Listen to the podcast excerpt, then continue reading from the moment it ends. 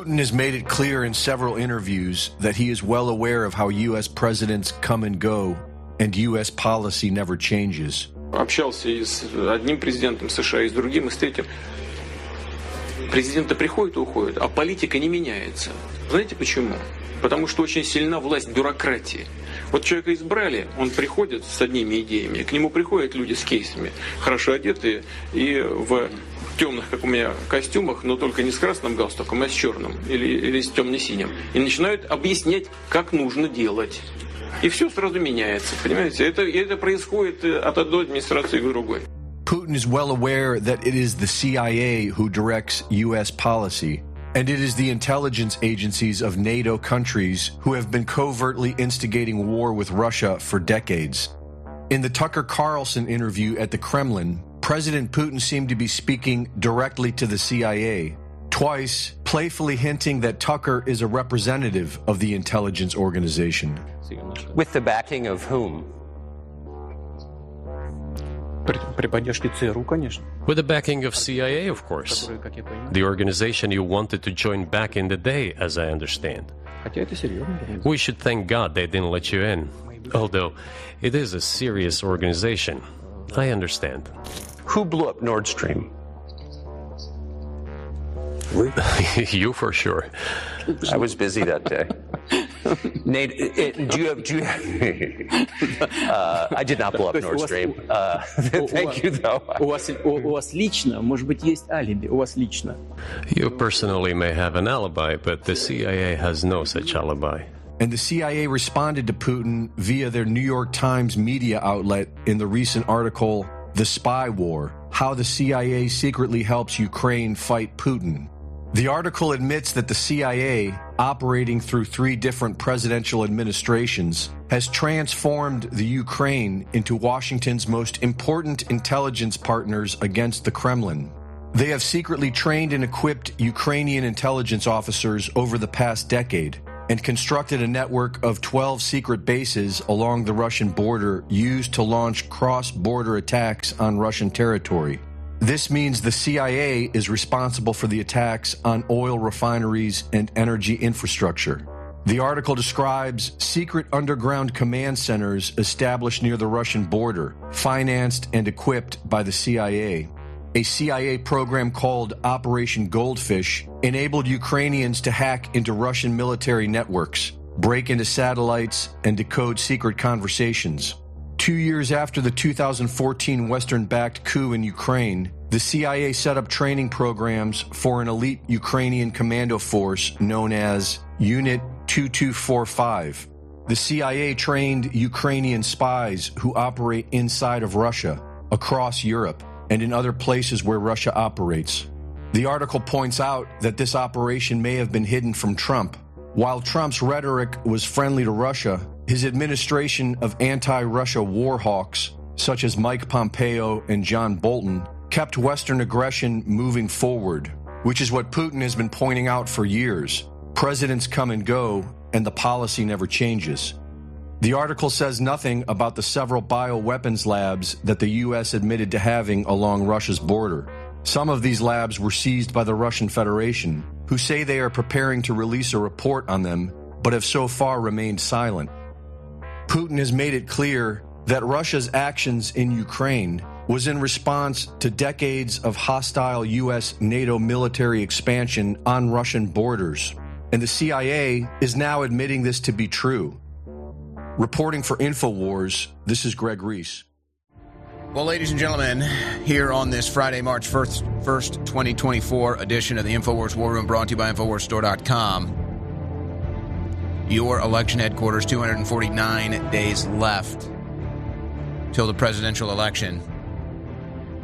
And we're supposed to believe that Vladimir Putin is this big authoritarian, authoritarian dictator that we all need to be afraid of the Putin regime is the worst thing on the planet. But then what happens today? Donald Trump, the main opposition to Joe Biden politically, the Democrats politically, is in court dealing with politically motivated persecution. And then Steve Baker, a film journalist from the blaze gets arrested by the feds, put in handcuffs and anklets, and perp walked. Because, you know, the Putin regime is out of control, ladies and gentlemen. It's the Putin regime that arrests journalists, it's the Putin regime that goes after its opposition. That's what the Putin regime is doing today. No, that's the Biden regime. There's never been a more corrupt administration. And I'm thinking back to Laken Riley. And there was a visual for Laken Riley yesterday in Georgia. And there was something about that vigil that might stick out. There's a big difference. There's a big difference between a Laken Riley event and a George Floyd event. It may stick out to you. The Laken Riley vigil yesterday, thousands attended, maybe tens of thousands outside of the Georgia Bulldogs football stadium. Yeah, I don't see any buildings burning. I don't see any cops being assaulted. Isn't that strange? You don't see any violence. Now, why is that? Well, the obvious answer is well, Laken's, Laken's death is not being used for Democrat Party propaganda, and Laken's death is not being used as an excuse for leftists and Democrats to engage in what are essentially terrorist attacks on American cities. We're going to burn down all these cities if you don't stop racism against black people. We're going to burn down all these cities if you don't defund the police. And then what happens? They burn down all the cities, and you get diversity, equity, and inclusion, and you get defund the police. And then the crime rates skyrocket.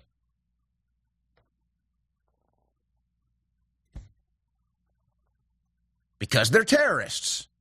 But there's no political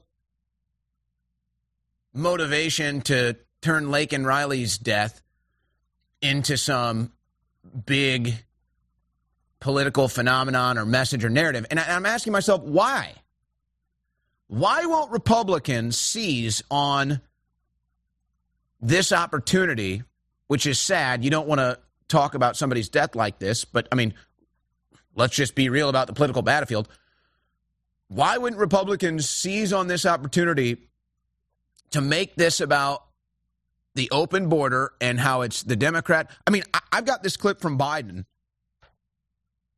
and let's just tee this up before I go on. Joe Biden debating with Bernie Sanders. This was in 2020. Why do we have open borders? Why do we have tens of millions of people pouring over the southern border right now? Because this is Joe Biden running for president in clip number five. We can deal with securing the border by national technical means. The, all the bad things are coming through ports of entry right now. We don't need a wall. And by the way, I would immediately, as president, surge to the border. Oh. I would end this notion for the first time in history that people seeking asylum have to be in squalor on surge the other side the of the river and, and, in a desperate situation. They should be able to come to the United States and have a and judgment made as whether here. or not they qualify. I would also surge cities. to the border. Immigration judges to make, again, make decisions immediately. And no one, no one would be put in jail while waiting for their hearing. Should undocumented immigrants arrested by local police be turned over to immigration officials? No. Ah.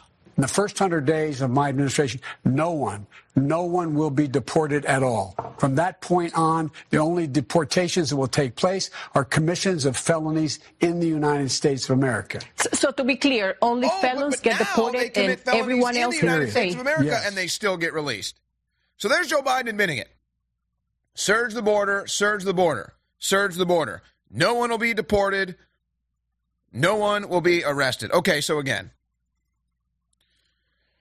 why wouldn't Republicans seize on this opportunity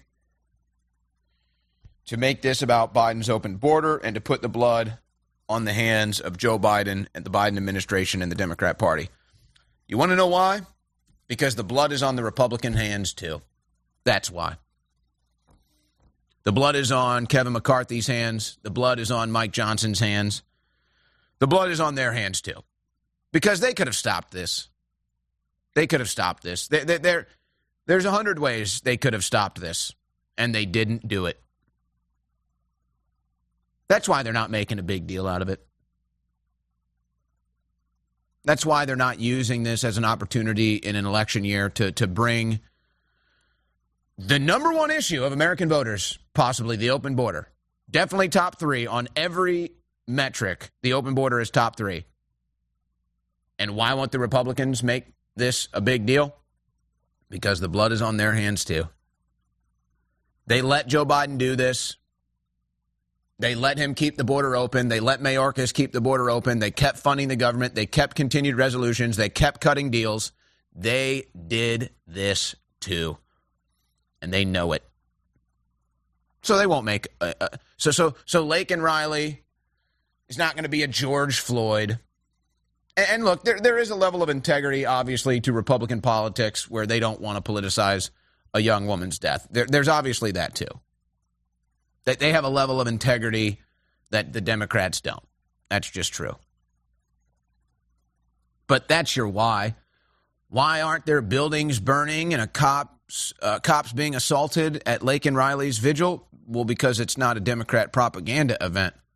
Why won't most Americans never know who Lake and Riley is? Well, because it's not a Democrat false narrative about her death. And why won't Republicans use this opportunity to try to secure the border and use it as a political narrative in a presidential election year? Well, because the blood is on their hands too. That's why.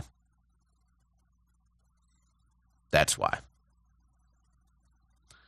So today it's Laken Riley and her family suffering. Tomorrow might be you.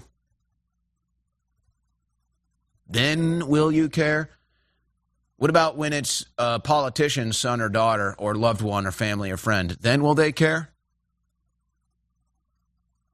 I mean, there was an illegal immigrant barricaded himself in in Washington, D.C., just started firing randomly, shooting police. What if he was shooting at a member of Congress. Would they care then? They certainly don't care now. They want to act like they care. They don't. We all know it. Couldn't be more obvious.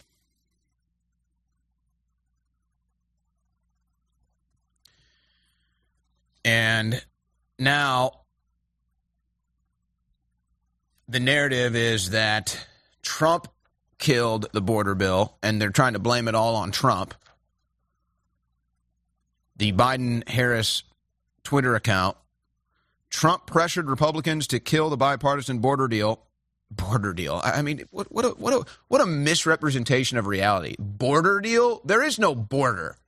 This deal is for Ukraine money and Israel money, war money. This isn't about the border. Nothing nothing in the bill secures the border.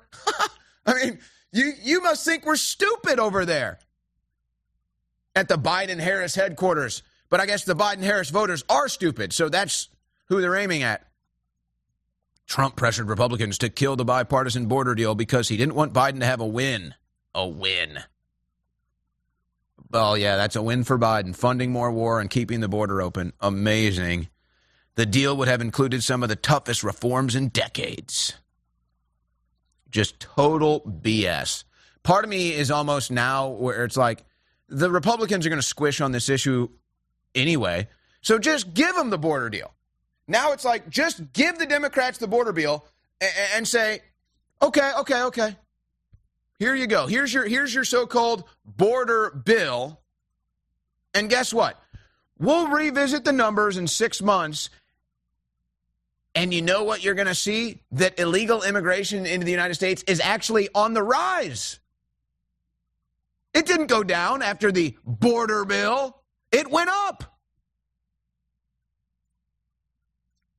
So it's so so now it's like they're they're going to lose on this anyway. Mike Johnson's going to lose on this anyway.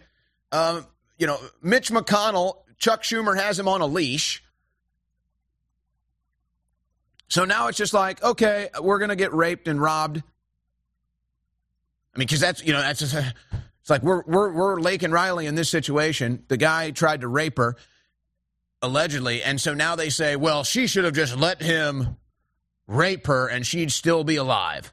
So I guess that's the question. Do, do we just let this Congress rape us and then maybe we survive? But that's what they're going to do anyway. So it's like, okay, fine, ha- have your border bill, steal our money, give more money to Ukraine, make make more war around the world, get get our get our blood and treasure, put it all on the line again, screw us over again, rape us again. And then when we revisit this in six months, and they say, We signed the border bill. And we'll say, Yep. And illegal immigration continued to go up. Because that's exactly what's going to happen. Guarantee it. Guarantee it.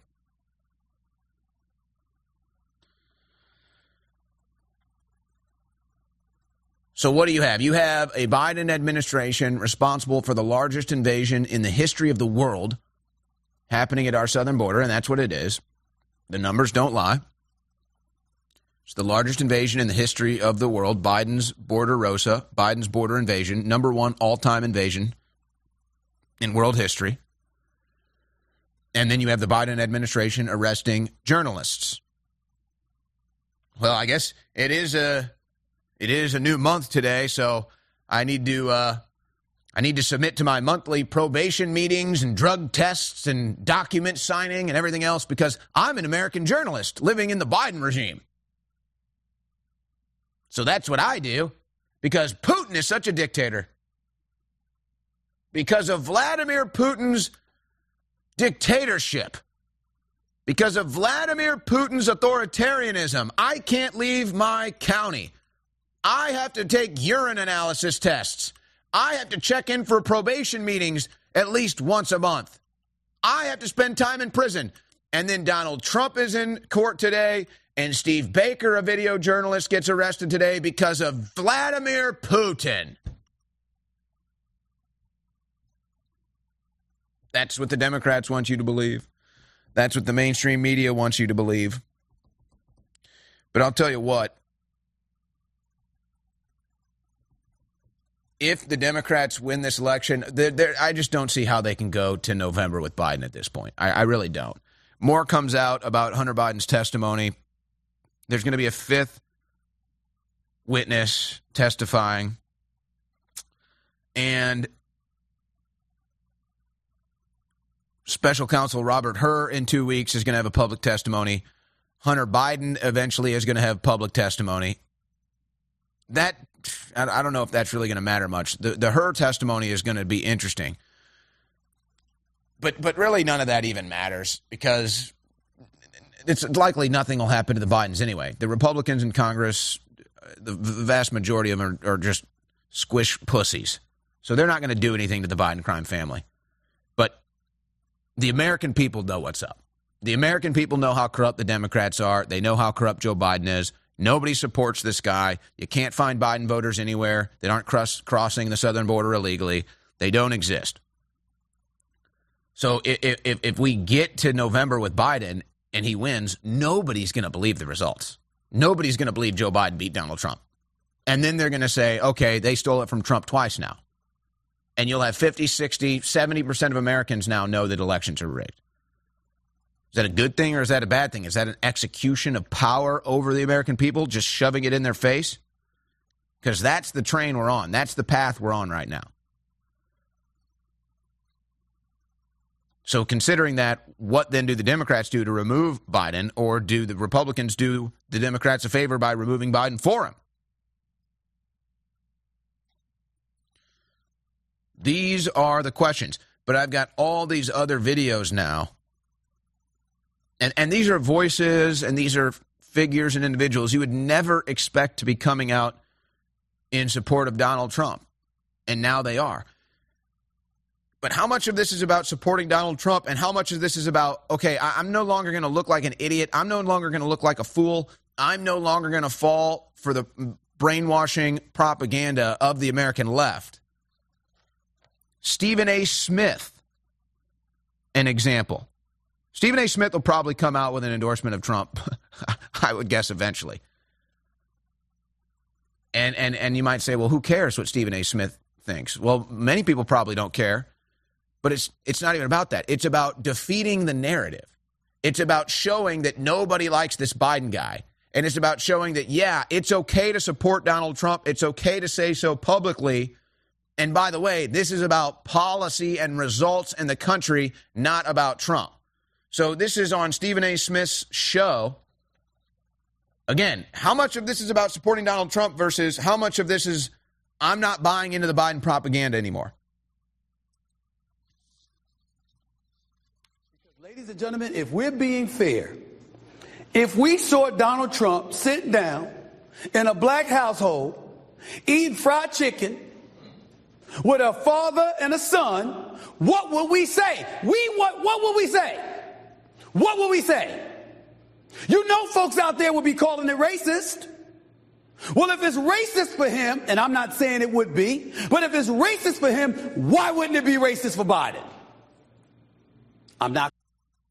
Now, that's, of course, in response to Joe Biden showing up at a black family's house and bringing fried chicken. I mean, you can't make this up. Joe Biden shows up. I mean, what what even is that? What even is that? It, it just shows that that's where the Democrats go when it comes to political marketing. They literally think black person fried chicken. It's like when Hillary Clinton changes her accent when she travels to the South, or, or Hillary Clinton brings a bottle of hot sauce onto a popular black radio show and says, Look, I carry hot sauce. I'm, I'm cool. I'm hip. I'm like black people. Jeez. Black people aren't really buying it anymore, folks. Listen to this woman ranting about Barack Obama in front of a city council in clip 13. Oh, absolutely. Yeah, Barack Obama was a plant. Yes. He was. And now they want to put Michelle. Barack Obama was yes. a plant. he did nothing People for the black up, community. Folks. Nobody even knows who he is. Has, did he ever come back to Chicago with no. as much crime to talk to young black men? No. He doesn't give a mm. damn. No, he doesn't. Sheesh. Barack Obama is a curse on this nation. Sheesh. So is Joe Biden. I think it's the black yeah. abomination. We provided the money mm. for his Marxist socialist programs, pushing abortion in Africa it's and other things. He didn't care about us. No. He didn't care. That gave rise to Trump because Trump actually listened to us. He actually cares. Many of us, I mean, it was bad. At least Bill Clinton, Bill Clinton BS that said, I feel your pain. But at least he said it. Barack Obama didn't give a damn. He should have never been elected. Before he was elected in 2000, and, what, he got elected in 2008, my mother sent, may God rest her soul, letters to black churches warning them about Barack Obama saying he was so ungodly. I said, Mom, that's harsh. She she wrote it anyway. That's right. And everything my mother said, may God rest her soul, was right. He hates this country, but he wants to live off the fat of the land. Like the founders of Black Lives Matter, they don't give a damn about black people. They didn't have to spend one dime to help build a black business. Mm. But these lesbians, they bought homes exactly. in predominantly white neighborhoods. Yes. See, they say they. She have- might be on the She is. She, she, she, uh, she going in. She is spinning so straight. There you go, man. Look, there, there's content like this all over the internet. Okay, I, I could do a whole three-hour show showing you content like this, and it's from it's from mostly black Americans that, that aren't even typically political. They they don't even necessarily do politically based content. But everybody has been affected by the Biden regime and the Democrat Party politics and policies. Everybody's seen it now. They're done. They're done. So it's not even necessarily about support of Donald Trump. Yes, Donald Trump has record level support and voter enthusiasm, most in American history. But but more people are now just so disgusted and disturbed by the Democrat Party and the fake news media that they're going to vote in response to to trying to get that taste out of their mouth. So how do the Democrats deal with it politically? They can't register 10 million illegal immigrants tomorrow before the 2024 election. Yeah, Biden's their nominee on the path to getting that right now, but they have to be aware that Biden is a massive vulnerability in a presidential election. And then the Republicans, do they remove him? Doing the Democrats a favor? I mean, this is, well, it's March 2024, first day of March, and uh, boy, I feel like we're mid season. Mid season for a presidential election. All right, we're going to come back. I think I'm going to open up the phone lines. I think we're going to take a lot of calls today on a Friday. Ladies and gentlemen, remember to support us by shopping at InfoWarsStore.com. I've had a bit of a long day. The reason why I'm dressed in casual Friday attire. Uh, I had a lot of stuff going on at the old Shroyer household today. A lot of repairmen, electricians, and technicians. The whole thing is basically like the Gaza Strip. Uh, so basically, I didn't really have time to prepare myself. I had to run in here and didn't have time to uh, do my hair or anything. But I did have time for a drink of Turbo Force Plus. Always have time for that. Turbo Force Plus, 10 hours of clean energy. One scoop. That's all it takes. One scoop of Turbo Force 10 hours of clean energy from InfoWarsStore.com. You combine that with the Brain Force Plus or the Brain Force Ultra. That's what I do every day for a three hour show. By the way, they're both 40% off. Both 40% off right now at InfoWarsStore.com. And, I, you know, I was thinking about it too as I was uh, tuned into the Alex Jones show earlier, listening to the show while I was doing a bunch of housework, and talks about how, you know, we, we fund this place ourselves and that's true. We're totally independently funded with, with this crew and this audience. And I'm thinking, you know, you look at how big of a product, and this is not a plug or a promotion, but but you, you think about how big of a product Red Bull is. Okay? Huge brand, I, I mean, how, how, much money does Red Bull make a, a year, guys? Maybe even, maybe even sh- show me these numbers. And I'm thinking about this. Our our our product, Turbo Force Plus, is better than Red Bull, healthier than Red Bull. I mean, we should be able to fund this entire operation just off Turbo Force Plus. That's how good it is but it's oh because it's Alex Jones and Infowars. It's like I mean, this stuff should be sold on every shelf at every grocery store. It should be a mainstay. It should be bigger than Red Bull. It tastes better than Red Bull. It's healthier than Red Bull. It has a better intended effect than Red Bull. I don't know why I'm ranting about this. It's just all the products are so good, but energy drinks are are, are like a, a huge top seller. Everybody's drinking energy drinks. We we literally have the best energy drink. We should be able to fund this whole thing with just that one product alone. That's how good it is.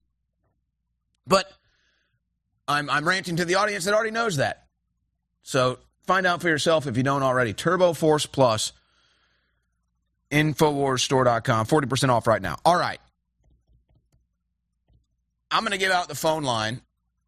I got a, I got a, so much news. I'm going to pepper in news. I'm going to pepper in calls. We're kind of going to do just a classical talk radio show uh, for you today. Oh, and then coming up in the third hour, we're going to have another Knights of the InfoWars round table. Harrison Smith and Chase Geiser are going to be in studio. And, and who knows, when these things happen, somehow Alex Jones some finds a way to gravitate to the news desk himself. I'm surprised he uh, hasn't already with the power of this hat that I have on. So the number, though, 877 789 2539. 877 789 2539. Open lines today. So, uh, whatever you want to call in about, uh, just let the call screener know. We'll put it on the board and I'll take the most interesting calls. You want to know something that's absolutely crazy. You know, maybe I shouldn't, maybe I should wait for this one because it deserves a deeper response and analysis, but have you heard about this Diddy situation? Okay, well, we've been kind of avoiding that, but uh, perhaps, perhaps we'll get into that. I'm, I'm gonna, I'm gonna do that when I have a little bit more time. Let's pick up and put down a couple other stories here instead. Matt Gaetz. man, do I love Matt Gaetz. Maybe the top of the leaderboard right now when it comes to House Republicans is Matt Gaetz, and he's right on 100% right here speaking at CPAC. We shouldn't have any foreign aid to any other country without corresponding cuts to our own bloated federal budget. If you want to send aid to Israel, fine. Pay for it by defunding the United Nations. I want the UN to be zeroed out in our budget. The U.S. should be out of the UN, and the UN should be out of the U.S. Yeah. Preaching. I'm telling you, this is the new right. This is the new right, ladies and gentlemen. It is Matt Gaetz. It is Marjorie Taylor Greene. It is Donald Trump. It's you. It's me. It's the new populist, nationalist, America First, common sense movement. It's inevitable. It's here. That is the type of rhetoric it's going to take to win as a Republican moving forward. Right there. Right there. And once the McAllister is complete and McConnell and McDaniel are gone, once the new right really establishes itself as the leaders of the Republican Party, that's what it's going to take to get elected. And it's really just common sense. Why do we spend all this money on the UN? Why do we spend all this money on Ukraine? Why do we spend all this money on NATO? Why do we spend all this money on Israel? It's the same question, it's the same answer. It's all stolen money. It's all money that gets stolen from we the people. You want to talk about taxation without representation? There's four examples right there. Four big, beautiful examples. Here's a little comedy for you. Here's a, uh, well, I don't know. It's a, it's a dude dressed like a woman pretending to be a priest. Uh, is the best way I could describe this. Says says his piece during a city council meeting. It's clearly a dude, and then gets mad when is addressed in an improper way. This is clip nine weigh the weigh the freedoms of your constituents with the fact that we haven't had another mass shooting in Florida since Parkland since we passed you, these sir. gun reforms. Thank you, sir. It's ma'am. Thank you. Did you see his face? I mean, these people are a joke. It's ma'am. Dude, you're like, you're six foot three, 230 pounds with a five o'clock shadow, bro. You're a dude. But I, I, guess you've taken enough uh, injections into your breasts that you, you have male breasts now. You, you have male boobs. You have moobs. Not a good look for you, but you still look like a dude. My goodness. My goodness. That's what we deal with from the American left. And that's just like the lighter side of it. That's just the lighter side of it. Letitia James, the, the left has been caught again. Masterpiece Cake Shop, a Colorado bakery, refused to make a customer a cake when they found out it was to celebrate her transition. This is a New York Attorney General commenting on a Colorado case. Well, it turns out the cake that she's referencing that the Colorado bakery refused to cake, uh, It was a cake with a figure of Satan licking a big dildo on it. Literally, it had Satan licking a dildo on it, and the and the and the Colorado bakery said uh, no, thank you. And the New York Attorney General says, "How dare you? How dare you not bake a Satan cake with a dildo on it?" That's liberalism for you. Well, I'd say it's nice to have Governor Ron DeSantis back from the desk of the governor. Today, I signed HB 117 authorizing the public release of grand jury documents like those in the Jeffrey Epstein case. Nobody should be above the law, regardless of wealth, status, or connections. The public deserves to know who participated in Jeffrey Epstein's sex trafficking operation, and the survivors deserve justice. Thank you, Governor DeSantis. Nice to have you back. Speaking of governors, Trump was at the southern border with Greg Abbott, and and you know, it, it is what it is. It's it's the it's the old guard Republicans. I don't think the future of the conservative nationalist populist movement is going to do what Laura Ingraham or Sean Hannity has done to Donald Trump. If if I'm still in the political media when I'm 50 years old and I'm interviewing a president or a presidential candidate, I would never do what eh, one that I support that I want to win. It's not about lacking integrity as a journalist. It's about I would never set them up. And I don't understand why Ingraham and Hannity set Donald Trump up with questions to lose with. It's it's actually pathetic.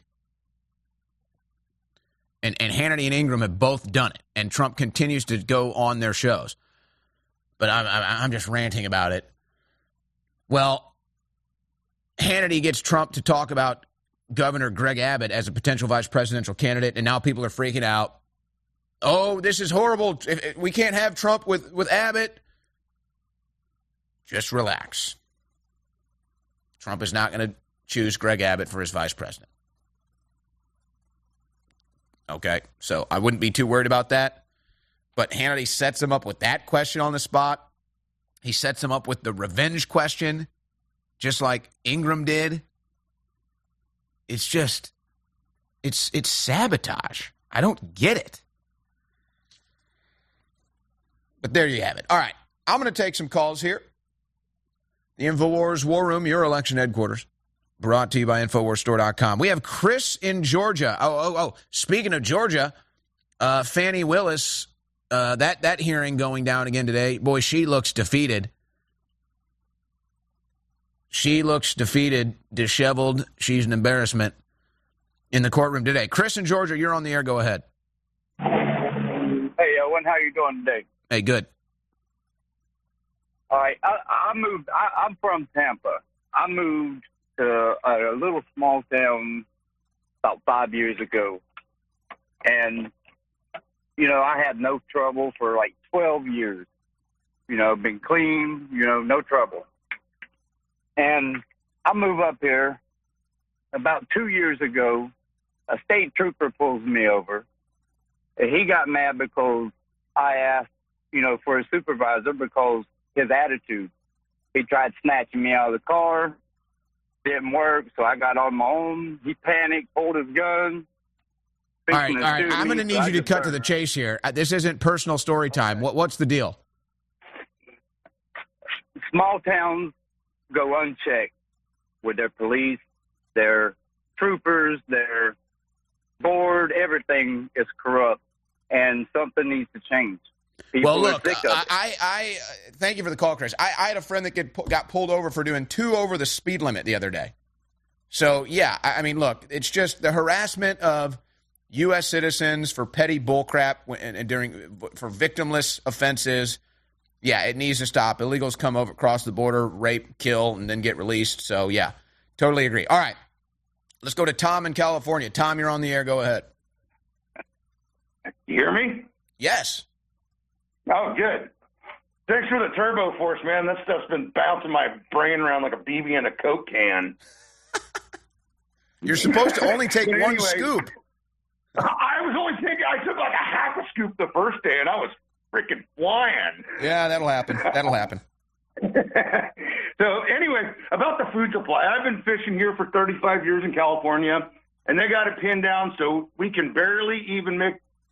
You know, they're just not letting us access the resources anymore, and it goes along with the same with the Spanny or uh, Letitia James and the meat industry. And I think this Texas fire has something to do with it. I think uh, Harrison was discussing that a little bit this morning too. I'm really concerned about the, where we're going. Well, we've got China buying up a bunch of farmland, Bill Gates buying up a bunch of farmland. We see the move to centralize the food supply and production. That's a huge issue. So, I mean, some people are some people are starting farms themselves. They're they're they're becoming part owners, like share owners of a farm. Uh, they're they're people are trying to find local farmers, farmers markets. I mean, that's the ticket. You're and they're going to try to make it illegal, but I mean, you have Amos Miller defending his rights to farm in uh, Pennsylvania courtroom. Here in our Central Valley this last year in the rice growing season, those guys had a hell of a time getting uh, fertilizer too to plant the ponds. Yeah, there was a fertilizer, fertilizer shortage. Yeah. Yeah, it's very, it's very, it's very real, very, very real. Well, they claim that farming is now adding to global warming, and you know, a cow fart is going to you know cause the sun to blow up or something. Uh, you know, who knows with these leftist morons. I, I was happy to see about Alex mentioned in uh, the first book, the uh, War for the World, the uh, about about them using the whale as a, as a weapon against the fish, fisheries. Well, you know, the whales are gay now. Did you see that? I've Oh, never boy. seen a gay whale. Oh, Tom. Well, somebody's seen a gay whale. I'm not even kidding. It was mainstream news. Gay whales seen uh, having sex. They claim. I, actually, in all my years on the ocean, I've only seen whales having sex one time, and it was pretty amazing. Well, that's a little too much information, but I, I mean, at least so. So, but now the the chemicals in the water are turning the whales gay. Think about that. Think about that. A frog is a is a small animal. A frog is a small animal. It wouldn't take many of those chemicals to turn maybe the frog gay. It's a tiny creature. A whale, these are the biggest creatures on the planet. Think about how many chemicals they're hitting us with to turn the whales gay. Do you imagine? You know how many parts per billion the ocean it would take of that stuff? Humpback whales photographed having gay sex for the first time. I mean, the whole thing Where is probably that? bull crap anyway. Where was that supposedly at? A liberal's wet dream. Thank you. Be careful out there, Tom. If you see a beached whale, just don't give it any atrazine. All right, let's go to Bart in Missouri. Bart, you're on the air. Go ahead. Yes, sir. I want to talk about this this lady that was murdered at the University of Georgia by uh, an illegal alien migrant. Yes, Laken Riley. they- Yes. Yeah, they said that he beat her to death, but I think they're covering up the fact that he raped her after he killed her. They can't let that get out. Well, here's the mystery. Obviously, is what what was the motive, right? What was the motive? And they, I think they tried to kind of explain that by saying that or insinuating that he tried to rape her. She fought back, and that's why she died. And so then they were like blaming her for that. I don't even want to touch that one, but so that would that would mean that there was at least an attempted rape that she fought back and then he ended up just beating her. I don't know. Maybe after he killed her, he ran away. Yeah, well, the motive was was uh, raping the woman, so I seriously doubt that he didn't. And they, if this is really true, what I'm saying, they cannot have this out that you have ne- necrophilia on top of uh, murder. Yeah, that would um, that would take one of the one of the darkest stories and make it even darker.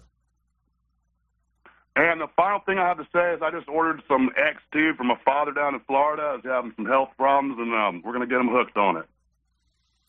Survival Shield X2, Infowarstore.com, one of the groundbreaking products that we fund ourselves with. Thank you for that, Bart. Thank you. 1776, y'all.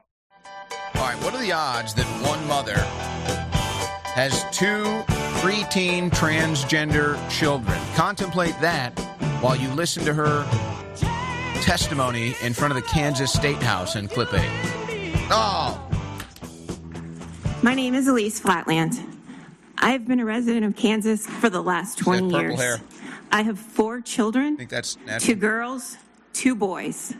My oldest is my transgender daughter, and my youngest is an 11 year old transgender boy. Both of my boy, both of my children have been diagnosed with gender dysphoria, and both are currently receiving gender affirming care. In other words, you brainwashed them. Through this care, Child abuse. my husband and my consent has always been required. They have asked my children what they envision their bodies looking like as an adult, and never once did they mention surgery to my children. We are well aware of what is going on with our children. It is not the government's job to decide on the best medical care for citizens. Treating gender dysphoria Actually, I look closer. She has rainbow hair dye. has widely accepted guidelines for care. It does not need to be scrutinized by non medical experts in government. All parents make non reversible choices for their children. I make choices every day that will affect my children's future. That is my job as a mother. It is my responsibility to work with medical professionals and decide what is best for the health of my children. I am outraged that this is even a discussion I have to have. The mental, emotional, and social well being of transgender su- children suffers when their medical care is threatened.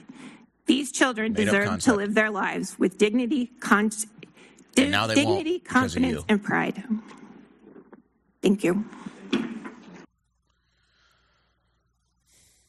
What are the odds that a woman has two preteen transgender children? Something like one in 10 million, maybe? Well, that woman claims that uh, she has two transgender children. Of course, we know what this really means. That means that she is brainwashing her children. That means that she is abusing her children into the transgender cult ideology, in my view.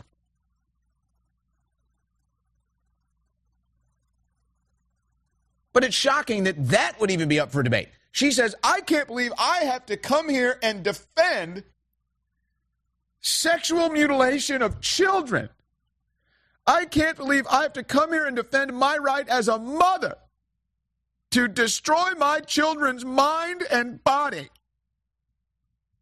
Oh, well, I, I, I can't believe that I even have to have a debate that that's immoral or not. Oh, I'm sure you're a great mother that has two transgender kids. I mean, that's fully natural, I'm sure. How about even a better question? What would be the odds of a mother having two transgender children in the year 1850? What would be the odds of a mother having two transgender children in the year 1750? What would be the what would be the odds of a mom having two preteen transgender children in 1950? Um, one in the number doesn't even exist because it wouldn't happen. But now all of a sudden you have all these trans kids, trans kid activists. That's not natural. That's called propaganda. That's called cult behavior. That's called brainwashing. That's called child abuse. And they just get right up to the podium and they talk about how they want to abort their kids, how they want to genitally mutate their kids. I mean, my goodness. All right, we're taking your calls on a Friday transmission. The InfoWars War Room brought to you by InfoWarsStore.com, your election headquarters. We got some more videos to play. We also have um, some funny stuff coming up. We have some crazy stuff coming up. We also have Chase Geiser and Harrison Smith going to be joining me in studio coming up. First, let's go back to the phone lines. We've got Trix calling in from Connecticut. Trix, you're on the air. Go ahead. Hi, Paul. Howdy. Oh man, hey, uh, rumor up here uh, is that uh, Jill Biden has been uh, coming up here a lot to Connecticut. I don't know if anybody's like tracking where she's been or whatever, and how Joe's made multiple uh, trips up here to Connecticut. Uh, the LOB up here, which is the Legislative Office Building, with uh, a bunch of the Democrats who I've talked to recently, is saying that they're actually grooming um, Governor Ned Lamont for the VP position. Whatever that means, I was just wanted to hear what your opinion is on this because uh, apparently Obama's favorite governor, and you can look this up, it's all over the place, was originally Malloy, who uh, preceded uh, Ned Lamont. Now, what I'm understanding is, is that some of these meetings that they've been having behind closed doors has had both of those individuals behind them and that they're they're attempting to possibly get Ned Lamont to run as a VP. Well, you don't run as a VP, but but I I, I guess I get what you're saying. Um, if Obama is pulling the strings of all of this, then my guess is Obama eventually pulls Joe Biden off the stage because you can't really have a different vice president than Kamala Harris. I, I don't know how, how do you how do you rid Biden of Kamala Harris at this point? One of the discussions was that if they were to do it under the 25th or any of these other type of like pulling anybody off the stage, would it be potentially possibility to remove Kamala versus Biden, and then at the last point in time switch this summer to who the presidential candidate would be? And that's why I'm asking for your opinion on this because there's a lot of chat up here right now about Ned Lamont pulling into that VP position, whoever it would be for the presidential candidate. Well, and if they replace Joe Biden and Harris, then that might be the case. But I, I don't think I don't I don't see how they separate the Biden Harris ticket without doing too much damage to the campaign at this point. So um, I don't know. I haven't heard too much about that. Uh, thanks for the call, Tricks. Let's go to KC in Alabama. KC, you're on the air. Go ahead. Hey, how's it going, man? Good. So main thing I want to talk about is a man named Alfredo Bowman. Uh, his nickname was Dr. Sebi. Some people call him Sebi. Uh, but he, during his lifetime, he figured out that all disease is related and it's all connected through mucus. So whether it's AIDS, uh, pneumonia, cancer, uh, bronchitis, it's all mucus in different parts of the body that is that is taken over. And one thing he figured out at the age of around 30 years old was that we should be putting high alkaline in our body to reverse the acidic effects that we have. And he cured people like Michael Jackson, uh, John Travolta, Steven Seagal. Not sure what he cured them of, but the Supreme Court brought him. They brought a case against him uh, because he was practicing medicine without a license. And Of he course. won his Supreme Court case against the the older New York Attorney General. Not sure who it was, um, but he brought 77 patients that had a previous diagnosis and that had a post diagnosis that showed whatever symptoms or disease they had, they no longer had. 77 people to court. So I, my, my my main purpose of this call is I hope if any doctors are listening to this or any good researchers that we can dig into this man's story and truly help our families and friends out. Well, look, we've been lied to mostly about diet and health. There's no doubt about that. I mean, the FDA will tell you not to drink raw cow milk, and I, I've not really been a big milk drinker my entire life. I started drinking raw milk a couple months ago. Now I'm hooked on the stuff. I mean, it's like the best stuff ever. They'll tell you not to drink raw eggs. I drink 12 a day. Best decision I've ever made. So, but that's just stuff you can consume that they don't want you to consume. Then you deal with the stuff they put in the food supply. Then you deal with the medical industrial complex that wants you to be sick because that's how they profit. I mean, it just goes on and on. And you know, it, it's funny too. Uh, South Park is so ahead of its time that it's kind of unreal that it's just this comedy show, but they had such crazy foresight with it all. They did an episode Uh, well, the the name of the episode, I believe it's uh, I believe it's called yeah, proper condom use is the name of the episode. But but the episode is actually about children getting diagnosed with ADD and how the whole thing is just a scam so that the pharmaceutical companies can make money. And and that's what it is. It's they come up with all this different crap that they probably cause with the diet. They cause all these health problems with the modern diet. And then their solution is to put this pill in front of you that you have to buy that doesn't address the root cause, it just addresses the symptoms momentarily. So yeah, I mean that, that, that that's like a whole broadcast to get into all the lies about health and how we've been deceived and, and how there's real cures that they cover up.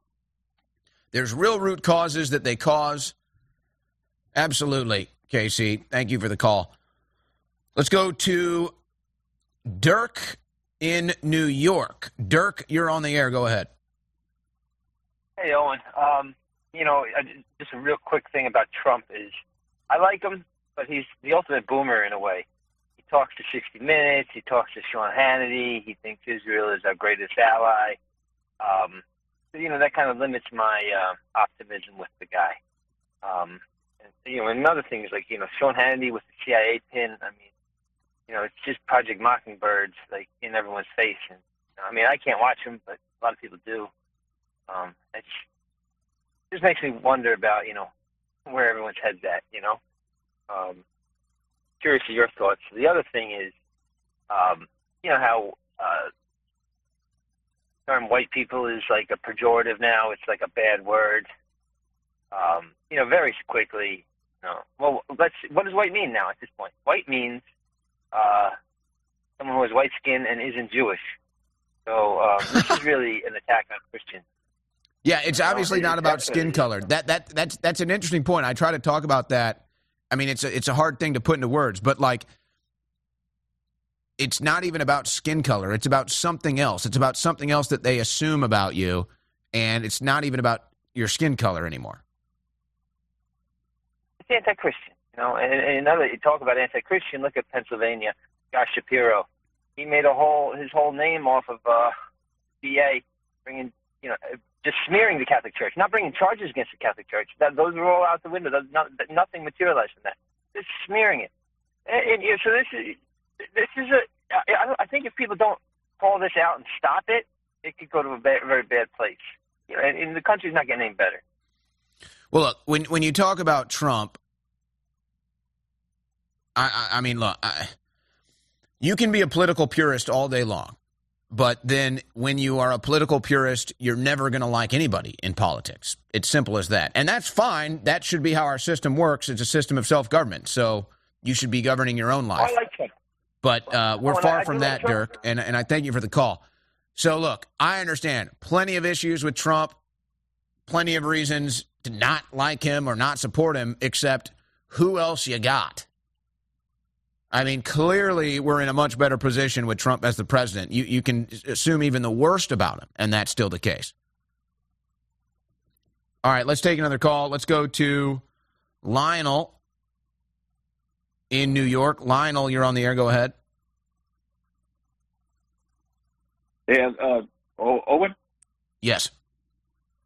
Hey, this is Lineal. Uh, first of Lineal. all, first and foremost, Sorry, go ahead. Lineal. First and foremost, thank you for your public service, man. I appreciate you. I appreciate you, you know, doing going doing your thing out there, you know, protesting in like in 2020. Um, and uh, just first and foremost, I just want to start off with just appreciating you. Uh, and, Well, you know, I, I, look, I, I do appreciate that. I really do. And and since you bring that up, I, I just got to say, I, I was thinking about even pulling up the clips when I came on air, when I went on other shows, Tim Pool shows, whatever, and I said, look, I am the precedent-setting case. If they can arrest me and incarcerate me, a journalist, for speech, then that's just the first domino to fall. And then we, what have we seen since? Two other journalists have now been charged, and and Steve Baker was just um, arrested today. So I was the press that said in case. They got away with it. Now they're going after other journalists. It's only going to get worse from here. Yeah, and I just want you know I want to I want to appreciate you for that because you know not a lot of not a lot of people are are conscious of of this of the state of of, of, of affairs that we're in right now.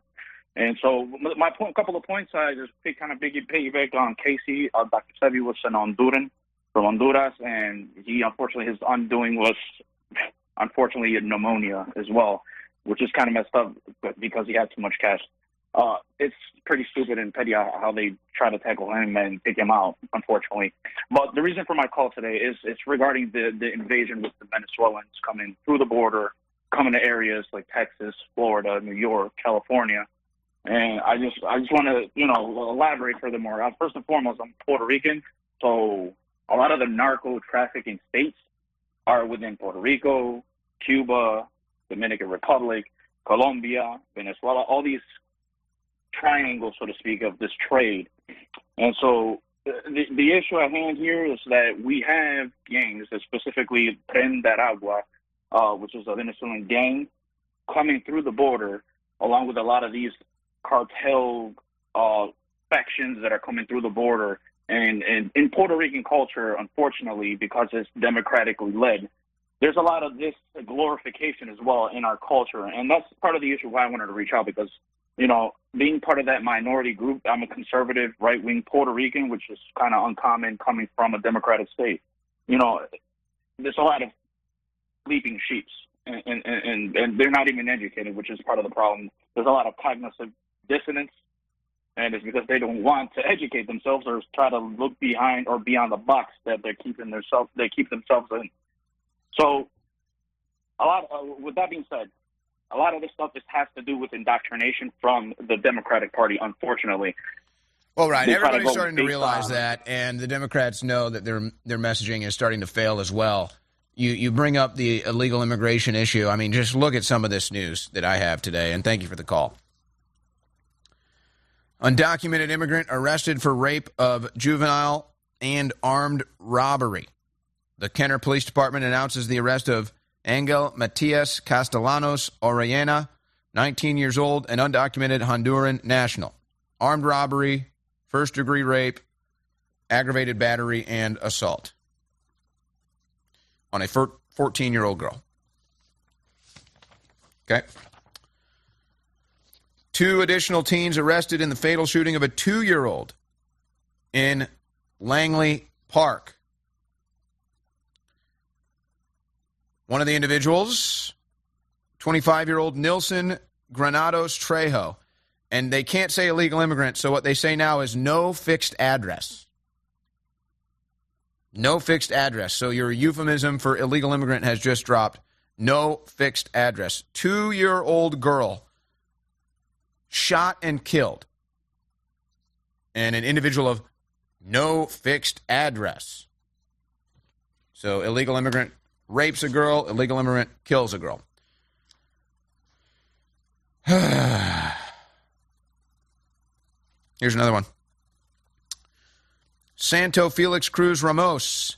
He is from Honduras and is in our country illegally. He was arrested this week for allegedly raping a woman. But he's classified as white in his arrest record. Huh. Yeah, there's a lot of that going around. DC barricade suspect shot three cops, illegal immigrant.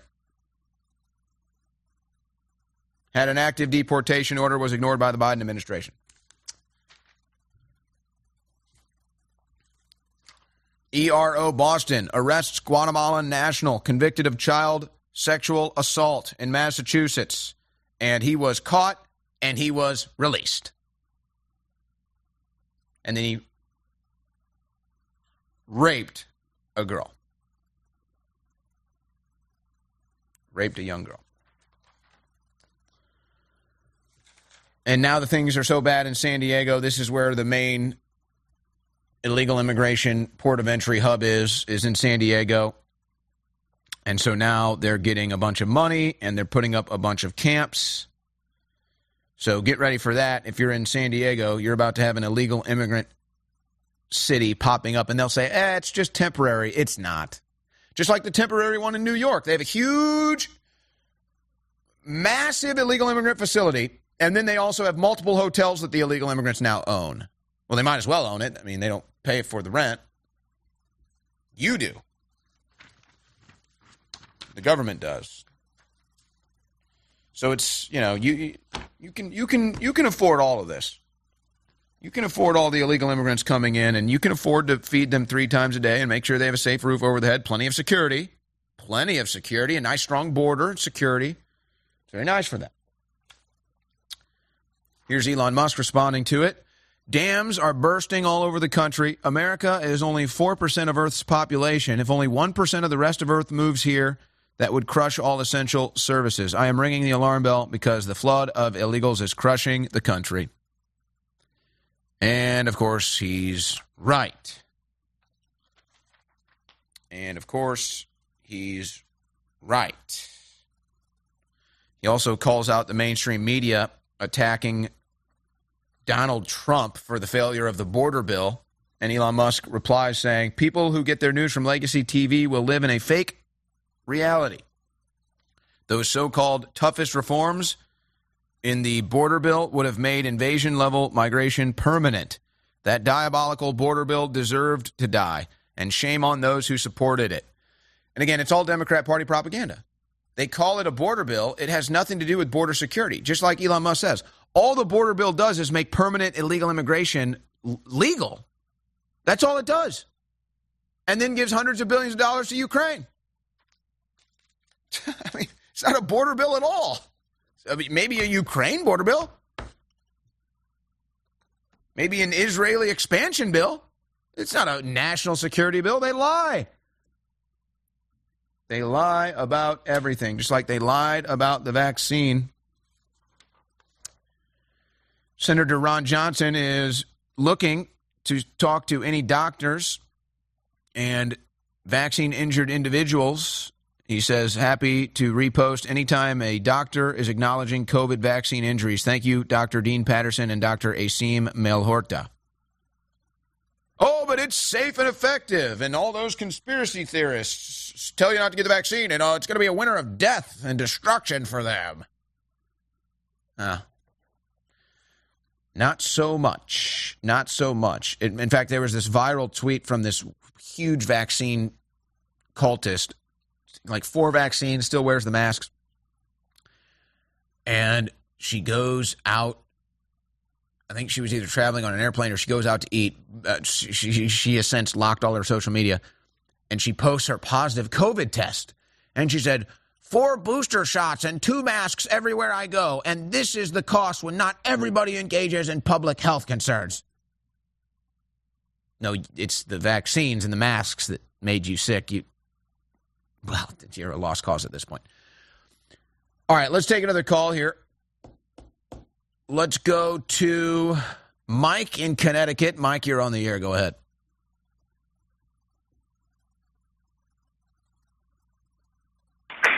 Hello? Yes, go ahead, Mike. Okay, so I have my own theory on what's going to happen in the election. Okay. I switched over to my phone so you can hear me better. Um, I've said this to people before, and they kind of laugh at me. But what I, what you, you asked the question earlier: How are they going to get rid of Kamala?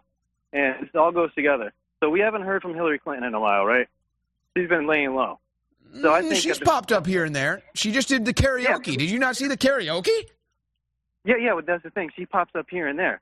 Um, so what she's been doing is she's been waiting for all the goldfish to forget about, you know, the the Russia gate and the and the smashed cell phones and all that stuff. At the very last moment, when Joe Biden drops out, she's gonna come in and she's gonna she's gonna sell herself as like the sane person. Oh, Trump was bad and Biden was bad, and I'm gonna come in and save the country. And that way too, she can bring in her own VP and they can get rid of Kamala Harris that way.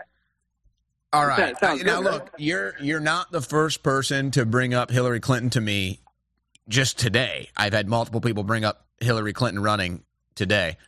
And you know, I, I think that we all kind of we all kind of fall for this thing. It's like, you know, Hillary Clinton is is like um, you know, gonorrhea or, or, or syphilis or something. You just can't get rid of her.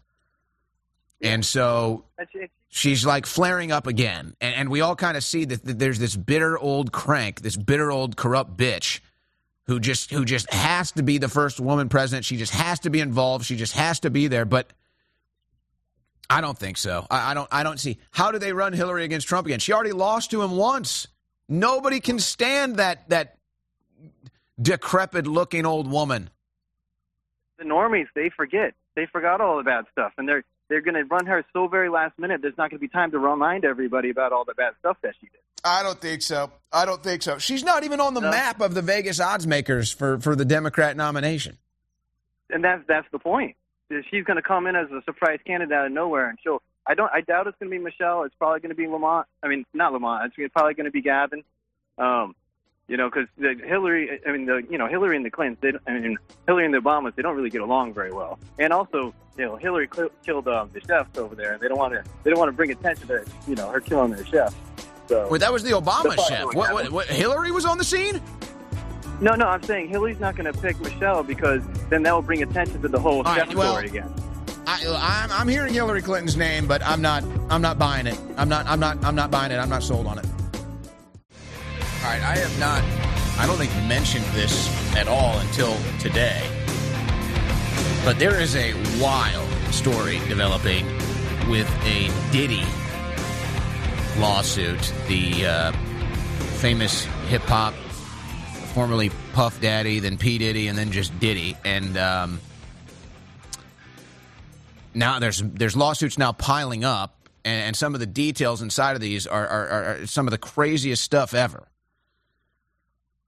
And then people are going back and they're looking at other clips from Diddy and, and Meek Mill and Usher and, and most of these people you probably never heard of unless you're into to, to hip hop. But let me just play this breakdown of it and then kind of give you another follow up analysis and and why this is significant. So so here's here's a brief breakdown of uh, this this Diddy lawsuit phenomenon. Where they're talking about this being a criminal enterprise that's all feeding towards this one individual's uh, depravity of wanting drugs and sex and rock and roll, roll and everything in between. That everyone seemed to know and go out and facilitate what Sean Diddy Combs wanted. Even in part of these allegations or these complaints, they call his chief of staff the Ghislaine Maxwell to P. Diddy's uh, Jeffrey Epstein, saying that this was a total sexual enterprise to feed into uh, his desires. We have sexual assault allegations. We have sexual harassment allegations relating to what he deems to be an employment relationship. We have um, allegations that Sean Combs and his son were involved in a shooting and that he was told to cover up that helped to cover up that shooting with the police, that he was told to lie to police. We have that he was groomed to engage in intercourse with another man, with other men. We also have uh, these really serious sex trafficking allegations that they were eliciting underage sex workers, bringing them across state lines, and RICO racketeering allegations, which mean in furtherance of a criminal enterprise that relates to drug use uh, and the solicitation of sex workers. Does he get cover? This is a civil suit.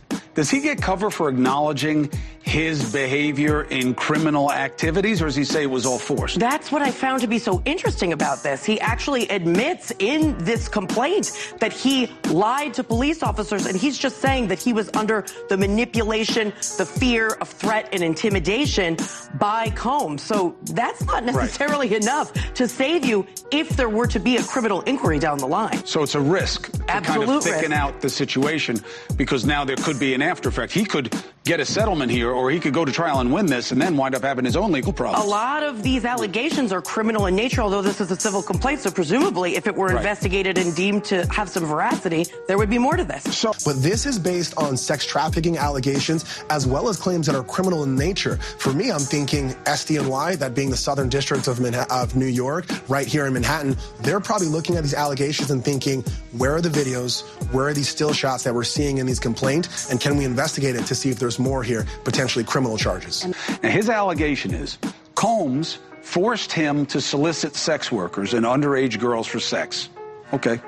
But also drugged him, sexually assaulted him, and groomed him to have sex with other men. So if you see me looking down, I'm looking down at the 73 page complaint that was filed yesterday. In terms of allegations of celebrities, we're talking about Cuba Gooding Jr.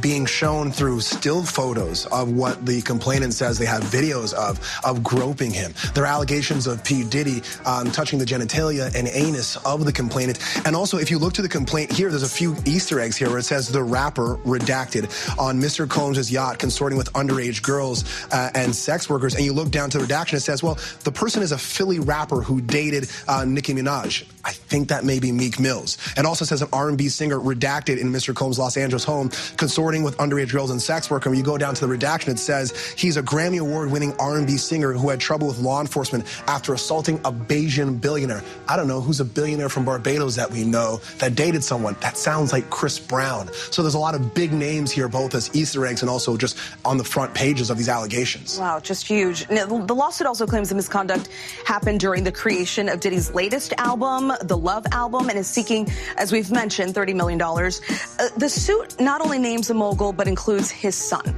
and Universal Music Group claiming there's an alleged RICO enterprise to enable his misconduct. Explain why the lawsuit goes beyond Diddy and what's kind of at stake here. This, along with Cassie's uh, lawsuit that you talked about earlier that was settled, reads a lot like what we saw in the R. Kelly case in the EDNY. So that that gives you a, a pretty general summary, but there, there's other huge names in this. Now, what's what's what's more interesting since this lawsuit document has dropped is people have been going back in time and, and pulling clips from old TV interviews and radio interviews. They have been pulling social media posts um, from from all kinds of individuals in the hip hop community, and they're connecting the dots and saying, "Oh, this is what he really meant," and "Oh, this is what was really going on," or "Oh, oh th- this is why he said this." In, including from Kanye West, who was basically subtly calling this stuff out just a year ago, basically spilling the beans on all of this, but but not naming names or going into detail, just just basically saying, yeah, this is how it really goes. And also, there's always been, you know, you can call it a rumor, but anybody who's really followed hip hop or, or or rap since the '90s knows it's always been kind of an ongoing conspiracy theory or rumor, whatever you want to say. That basically, if you want to be successful in the rap game, then you got to get down on your knees and, you know, take care of somebody. You got to bend over and receive. And there are multiple instances where this is even put into certain rap songs.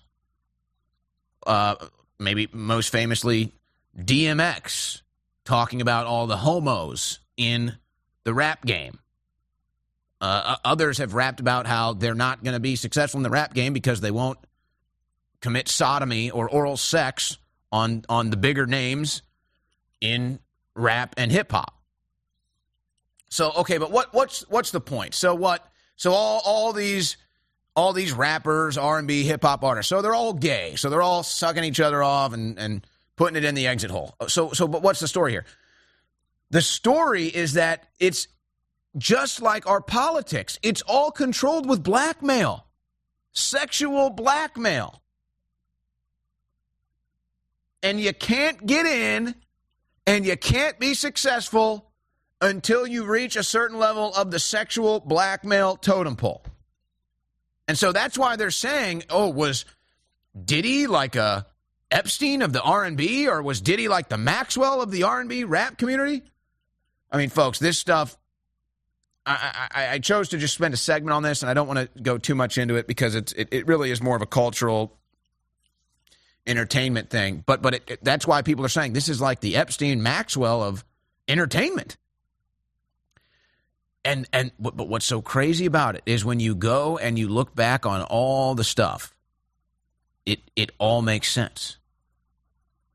It's like everything else makes sense I mean, they're even saying they think Diddy was responsible for Tupac and uh, Biggie's death, even though I think they they already claimed that they found out who who killed them. But that's that. So, okay, but they're saying that he got paid by Diddy. So I'm telling, like, all this stuff, like, this document, like, was glue that stuck so much things together in the world of hip hop and R&B and rap. And again, I mean, I could play you crazy clips from Usher, Meek Mill, Kanye West, Diddy, all these people, Justin Bieber. I mean, remember when uh, uh, Barack Obama? Remember when John Legend was asked about Barack Obama and his big mouth wife made a joke about John Legend and Barack Obama? Yeah. This stuff is wacko. I mean, it might turn out when this is all said and done that Michael Jackson was like maybe one of the only good guys that was in entertainment in the 90s. You can believe that. The big joke is that they take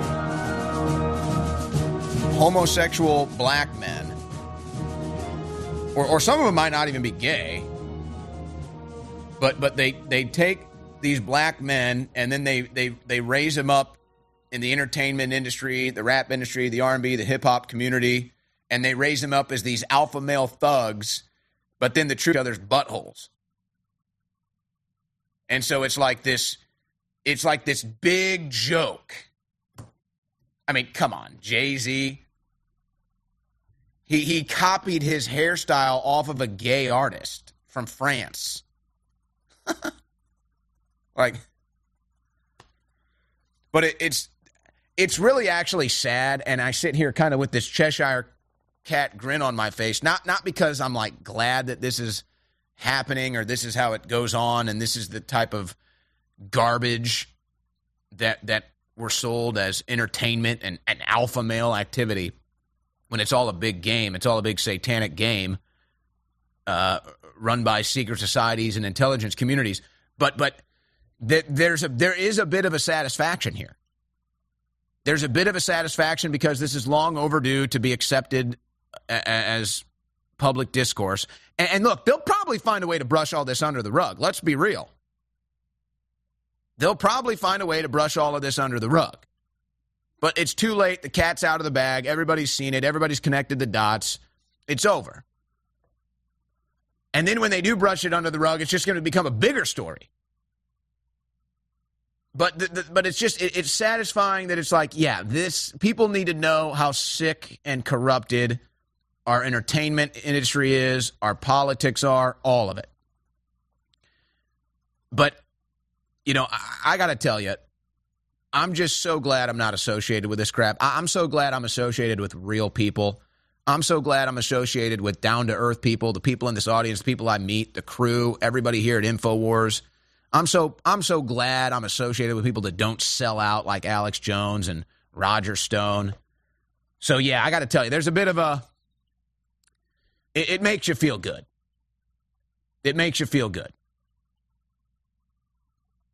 That I'm not associated with this crap, and never would be. But it's also sad because there are a lot of victims. And it's really sick that that's the culture that's been forced down our throats. Uh, no pun intended. I'm going to move on. Let's just go ahead and just, yeah. Okay.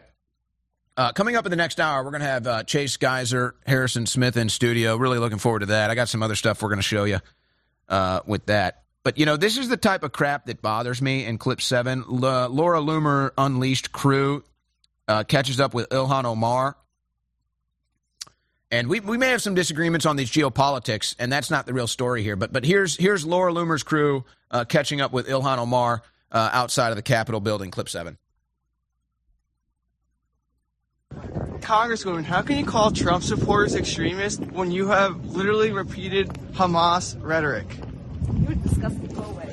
How am I disgusting? It's a truthful question, Congresswoman. You call Americans extremists, yet you repeat pro Hamas propaganda. That is not truthful. You're disgusting. It is very truthful. You've been. That's not truthful. Your colleagues have said so. That is not truthful. You and the colleagues who say that are disgusting. So are your congressional colleagues lying? Yeah. Hi. Feel free to like send a question. Thank you. All right. So forget about the geopolitical issues, whatever side of it you're on. I'm on the American side. And so you know why this clip bothers me so much? That's Ilhan Omar and her staff, a bunch of women that are not serious people. They're jokesters, they're clowns, they're basically like teenage girls, and they run our country. They're teenage girls that give you the hand and talk like Valley girls. And Ilhan Omar pledges her allegiance to Somalia. That's what bothers me. And it's such a perfect encapsulation in that video. You see a group of Valley girls walking out of the Capitol, not serious people, couldn't even run a school government, and yet here they are running our country into the ground.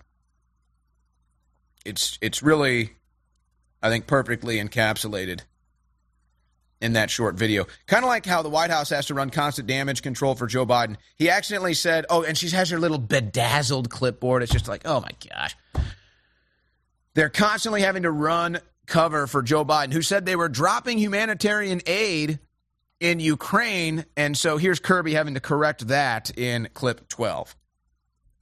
When when the president said we were airdropping to Ukraine twice, he meant Gaza, correct? He just misspoke. He was referring to Gaza. Okay, now there's other news out of Gaza as well. And, and there's another clip. There are Jewish students that are getting these hearings across the country talking about how anti Semitism is on the rise and, and they feel scared walking around campus and everything else. And I, I want you to hear this. A lot of people are laughing at this but but there's an, there's there, people are missing an element of this. So here's a Jewish student from Stanford talking about uh, what he deals with as anti-Semitism on his college campus in clip three. Dirty Jew, monster, colonizer, child killer. These are the names we are given at Stanford. Labels that strip us of our humanity, our dignity, and our identity. These are the names a dozen Stanford students hurled in my face one night in November as they surrounded me. They called my people dirty Jews, that were disgusting monsters, that makes them sick to look at me. Me, who has been to Israel only once.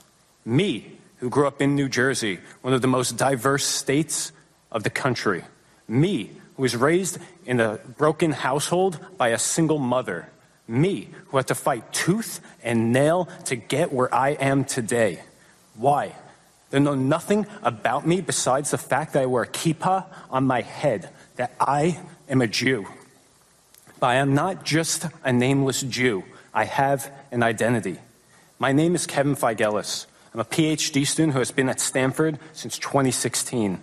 In that time, I've watched my campus transform from an idyllic paradise a center of learning into a wasteland of hatred where every interaction is a minefield. Now, a lot of people are laughing about that and, and they think it's funny because they have very little empathy right now. Some some do. It's there's a mixed bag here, but some people have very little empathy for Jewish individuals crying victim right now. And the reason why that is is because people are sick of the victim Olympics, but more specifically because of the news that continues to come out of the Gaza Strip. I mean, just today, the Biden administration had to admit that 25,000 women and children have been killed by the IDF. 25,000 women and children killed by the IDF in Gaza. So here's here's here's the relation, and here's why I, I don't find that too funny. No matter what you think about that situation, no matter what side you take, I, I'm I'm looking at the American side. I'm looking at the American perspective. Now, hear that guy out for a second. Think about what he's saying. He experiences hatred and vitriol and scorn on his campus because he's Jewish. Why? because of what Israel is doing in the Gaza Strip. Now, that is all very real. The, the, his experience is very real. What's going on in the Gaza Strip is also very real. So we, we have to we have to just not look at these things at a surface level and, and we have to be a little we have to look at the depth of this. Ladies and gentlemen, the same the same things that that individual is suffering from because of the evil of the Israeli government. It's the same way people will feel about us because of what we do all over the planet, because of what we've done in the Middle East, because of what we've done in Vietnam, and on and on and on. And then what do they do? They tell us, hey, all these people around the world hate you. So we have to be on the lookout for terrorists because everybody around the world hates us. But we just sit here like, well, why would they hate us? We're just like that guy. Well, why would they hate us? What did I do? I never went to the Middle East. I never bombed anybody. I never started a war. He says, Oh, I've, I've only been to Israel once. I'm just a student at Stanford trying to make it in America. Why do I get this hate? Well, because of what the Israeli government is doing in your name, in your image, in your likeness, just like our evil government does. So you see, before you laugh about that or, or you try to get on the side of Israel or Palestine, let's let's actually think about the phenomenon he's talking about here, which is very real. And this is why I'm proud to work at InfoWars that's been consistently anti-war for more than two decades.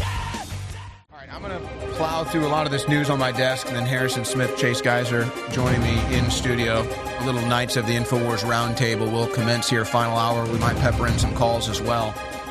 I don't have time to go through all of this, but Nancy Mace put a, a great thread up on Hunter Biden's testimony from yesterday, but it's basically everything we already knew. And it was at least five members or six members of the Biden crime family. I guess if you throw in Joe, six that were making money off of the Biden name. And again, the big question is, you know, Hunter keeps saying, "I never involved my father in my business." Well, what what was your business then? What what service did what services did Hunter Biden provide? What was his business? What was he selling then? Nobody can answer that. And for some reason they won't really hone in with that, but they might in the public hearing that's going to be coming up.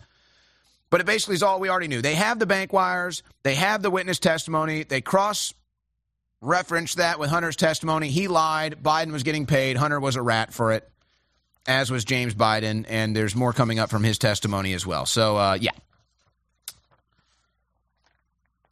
It's um, it's a slam dunk. It's a slam dunk right under the rim whenever they want it. Um, boy, I, I had a list here. Soros linked progressive prosecutors. The, the, only state doing anything about this is Florida, it would seem. They did get rid of one. They have been getting rid of them around the country, but but Florida is the only one that's actually taking any policy action to get rid of Soros attorney generals and prosecuting attorneys. And it needs to be across the nation. But I mean, we barely even have time to react to how corrupt these things are. A a young man in St. Louis, Missouri. I mean, he, he he's driving 70 miles per hour in downtown St. Louis running red lights. He completely obliterates a mother and her daughter. I mean, folks, like obliterates them and gets let out of jail the next day. I spent more time in prison than a dude who completely obliterated two women because of Soros prosecutors. So they're all over the country. Here's the map. But um, when this when this map gets to zero, is the day maybe justice can return to this country. San Francisco Macy's to close in devastating blow to downtown. They're closing a bunch of stores. But this is in San Francisco. Here's a list. Here's a list of all the businesses and stores that have had to close in downtown San Francisco because of the crime and poverty. I don't even have time to name them all. Looks like probably about 30 or more there. You, you can't do business in San Francisco. The once great San Francisco, the once great beacon of California.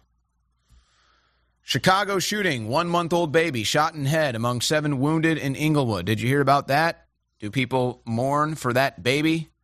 Do they humanize that situation? Do they talk about the guns? No, because the guns are already illegal. Nope. Not going to talk about that. Can't talk about that. All right. Oh, oh, and then you have Democrats. Panera Bread exempt from California's $20 minimum wage law after owner donates to Gavin Newsom's campaign. Isn't it fun to be a Democrat? I mean, that is straight up gangster mafia. Pay the mafia and get. I mean, come on. How can that even be real? It is. So they're raising the minimum wage to $20 an hour, but not if you donate to Gavin Newsom's campaign. Boy, talk about a shakedown. Talk about a shakedown. All right, we're about to be joined shortly by Harrison Smith and Chase Geiser and a, a Knights of the InfoWars Roundtable coming up. Remember to support us at InfoWarsStore.com. Ladies and gentlemen, great products, great things you need. Toothpaste, you need that. We also have emergency food supplies, water filters, the great Turbo Force Plus. It's all at InfoWarsStore.com. We need your support right now. Go there right now. This is totally normal. Everything here is totally normal and above board. Nothing obscure or irregular about this. Harrison Smith, Chase Geiser joining me in studio on a Friday afternoon, a Knights of the InfoWars Roundtable, and everything here is totally normal, guys. Um, well, I want to see uh, what your guys' top stories were for today, and then I've got some other things that I want to show you. Uh, Harrison, you were on this morning. What, what was your top story for today? Uh, probably had to do with the. Uh, I'm about to bring up a very serious topic in a very silly hat, uh, but probably the. You have no reason to be wearing that hat other than to mock me. Let's just be Mocking. perfectly clear. I was having a bad hair day and didn't have time to fix it, so I'm wearing the, this beautiful Roger Stone gifted fedora. You look like you're Colonel Mustard in Jumanji. Look, I'm trying to bring back the pith helmet. I think it, there's a lot of reasons why it- pithy. It's the, it keeps your head cool. It uh, lets the, the locals know who's in charge. It's uh, great stuff. Look, I've never made it on Roger Stone's best dress list. You have. I'm just trying to get there and trying to do what's necessary. That's all. We'll see if the hat can garner any respect. But what was the big news story? So, Well, the big news. I'm, I'm going to take off the silly hat before I talk about, uh, you know, a massacre. Now I'm I have to take mine off. Ah, you don't have yours to. I actually just- kind of looks good. You look like you just got off the set of uh, Westworld. This studio isn't big enough for the two, three of us. pretty good. It's pretty, no, I, uh, I, well, look, the biggest story of the day was the the what they're calling the flour massacre, the big massacre in Israel. So. I, I, I feel like I, I shouldn't talk about a serious topic with a silly hat on. That's that's just me. But yeah, that was that was my big topic was uh, Israel's uh, luring in starving Palestinians with free food and then uh, shooting them by the hundreds. So let me ask you though, because I, I saw that, and then I saw people claiming that that was fake news. I saw people saying, "Oh, uh, that was actually Hamas that was doing that." No, no, it was admitted. Uh, the IDF confirmed they uh, opened fire. They were they were scared of the people running at them in the food trucks. It said they were in a uh, dangerous position and started shooting them. And then when the shooting stopped, people went back to the trucks to get food, and they uh, they did it again. So that was confirmed by the IDF. Since there have been like at least three stories, they say it was Hamas. Uh, they said it was a truck, a civilian truck that drove through, and they said it was uh, a trampling, like the people trampled and, and stampeded. I saw other. that. They were images of the the tramplings, actually, the people that got smashed to smithereens. Yeah, so uh, uh, over 100 killed and uh, 700 wounded. So pretty, pretty brutal. All right, Chase Geiser. I know he's he's always buried. I always see him at his news desk, buried in news. His office next to mine. What was your big story today? I will say that the extent of the news that I covered today was paying close attention to the Alex Jones show. Did you guys get a chance to watch it at all today? A little bit. You told you you, you came into my office like Alex is crying on air, and I had, Yeah. to, I had to tune in. It was pretty heavy stuff. Huh? Yeah, the, the first hour of the Alex Jones show today was one of the best hours that I've seen in a long time. And I love the new format where we're skipping the break in the first half of the hour so that we have the 20 minutes because once you get that momentum going but he was he was going very esoteric and very spiritual today and i thought that that was incredibly powerful Well, I guess that would be stemming from Joe Rogan, Right. A clip of him talking about God and Jesus, a known atheist, Joe Rogan, talking about Mm-hmm. that. yeah and how old was that clip was that something that just came out or I was under the impression it had just come out. Interesting. Interesting. So I think there's a lot of people that are turning to God, and it's not just influencers. Obviously, with influencers, there's always the risk of grift, and you don't know what's true, what isn't, who's Christian, who isn't. But I've noticed in my personal life, and Brett, or excuse me, uh, uh, Harrison and I have mutual friends that are going to church for the first time ever in their lives. They were sort of scientific minded people, and it was on the back burner, and they were turned off by the dogma of organized religion. And I just think there is actually a great awakening happening, and more than just a political sense. I think people are realizing that worshiping the state as a false idol is just not satisfying. So, so you think Rogan's thing was like an outgrowth of what's happening nationally? Because I, I was sort of under the impression that with Rogan, it was almost just like an age thing. Like he was sort of Mm-hmm. maturing. And I feel like that's sort of part of maturing is going, oh, wait, I don't know everything. I'm not smarter than people that came a thousand years ago just because I'm aware that science exists out there somewhere. Because people don't really know about science, but they're convinced that science, because it explains the the water cycle somehow that means God isn't real. And then there's a certain level of maturity that you get to where you actually become more humble. And that was my impression with Joe Rogan. But you're right, I, I do see a lot more people turning Well, towards one uh, thing, one thing that Joe Rogan has talked about, I think he's even had, um, he has actually, he's had um, Graham Hancock on his show before, and and what Graham Hancock and others have done, they've completely disproven the modern day theory of evolution. And it's funny because the the the the theory of evolution, the people that still promote it are so lazy that they won't even adjust it. Right? They won't even adjust it to like the new discoveries and and things. But what's funny is the people always that want to deny God talk about, oh well, it's science or science this, science that. You always hear that coming up, but in science, nothing, something is always created. I mean, so so whether you want to be religious or not, like creation to me is undeniable, and I think that once you realize that creation is real and that we're created and the earth is created, that's when you start to get into God. But maybe it's all the evil that people are seeing. I mean, we played a clip today. This woman says that she claims she has two transgender preteen children. Right. Chance of one in a hundred thousand for that to happen That's like once. one in ten million. Right, but if it happens Two, to two, yeah. it's, it's, yeah, it's a hundred thousand times a hundred thousand or something, right? It's exponential when it happens twice. It's impossible. Yeah. Yeah, no, I, th- I think you're exactly right. I think that happened with Trump too. I think sort of uh, in 2016 when Trump was on the campaign trail, he sort of paid lip service to Christians, but then like you saw as he became president, and you just see the evil against. And hell, it's happened to me at Infowars because you're you're here at Infowars and you see just the demonic forces at work against you. And yeah, sometimes being introduced to the evil that's around you makes you really go, ah, there's there's something more than uh, tangible here. There's something spiritual at work, and uh, sometimes it, it takes getting the negative side of that spirituality to bring you away from it. All right. Speaking of Donald Trump, you know one of the one of the best ways to judge somebody's character, I think, is to to find out are they able to laugh at themselves and make fun of themselves. And so uh, there was this old Trump clip that I'd never seen before, and I don't know where this if it's if it's Saturday Night Live or I don't know what this is from, guys. Uh, but the, but the crew found the full video. There was a short clip of it that was going viral on Twitter. Um, so here's an old sketch featuring Donald Trump, the janitor, making fun of himself. I found this entertaining. I wanted to show you guys the full clip and the uh, audience today. Guys, uh, fire it away. Once upon a time, on a small island filled with glass towers, We'll there keep the mics a open. prince. There's a little live reaction. He reaction. had flowing blonde locks that Yeah, looked saw like this a wig, clip when it was but posted. I haven't seen the whole wasn't. thing. Anyway, Looks like a this wishbone. prince Looks like had Barron. everything a man could ever want, but was still Once upon a time. I thought I made it clear to you when we started working together that I demanded excellence at all times. Your incompetence is only exceeded by your stupidity. You're an embarrassment. Oh, this must not have been only from to the yourself, Apprentice but to days. me and Yeah. my corporation. You're fired. But Mr. Trump, I'm nine.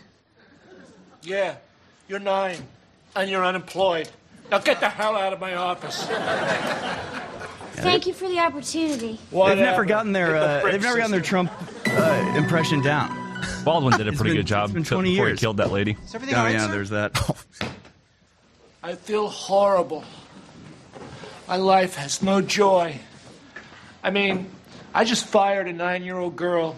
If that doesn't make me happy, I mean, if that's not gonna, I don't know what the hell will. Well, I don't know, sir. I wish there was a way I could trade places with another man and be free of all this responsibility. But alas, I'm trapped in a golden cage. Painting behind him. Bummer. Uh, by the way, the guy's here to fix the leak on your solid gold faucet. Send them in. I've Never seen this. What? Jerry. This place looks like the Liberace Museum. Hey, I'm the prince of this city. When you're in my office, you treat me with respect. Who did your decorating? Saddam Hussein? he, should, he should rock the. Uh, I'll have you know, this is all very classy janitor- stuff. The janitor suit, That yeah, whatever you the call that. tiger and the woman has got me laid on numerous occasions. I didn't know gay dudes liked tiger paintings. hey, you've crossed the line. I've killed people for less. Looks like you killed a squirrel to me and put it right on top of your head. I'm telling you, I'm, I'm convinced. Trump in a mustache and a janitor outfit. Your hair looks That wouldn't do well like for the mine. mugshot. Yeah, except my hair's supposed to look like this. I'm a janitor.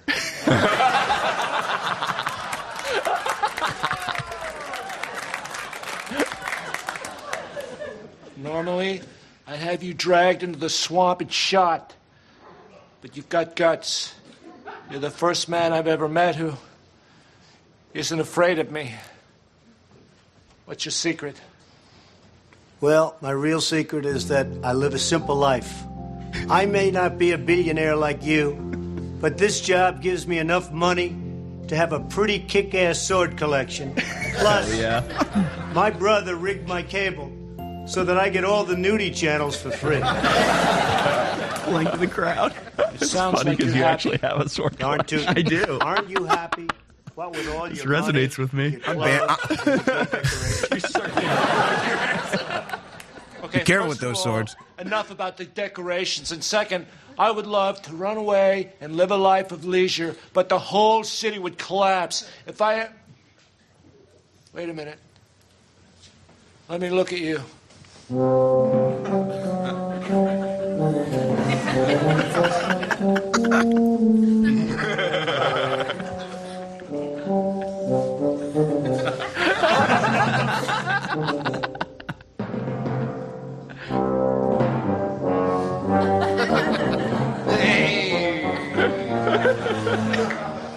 look exactly like me. You're right, except for my very stylish mustache. I have a proposition for you, my friend. How would you like to trade places and be, and be me for one month? You really think it would work?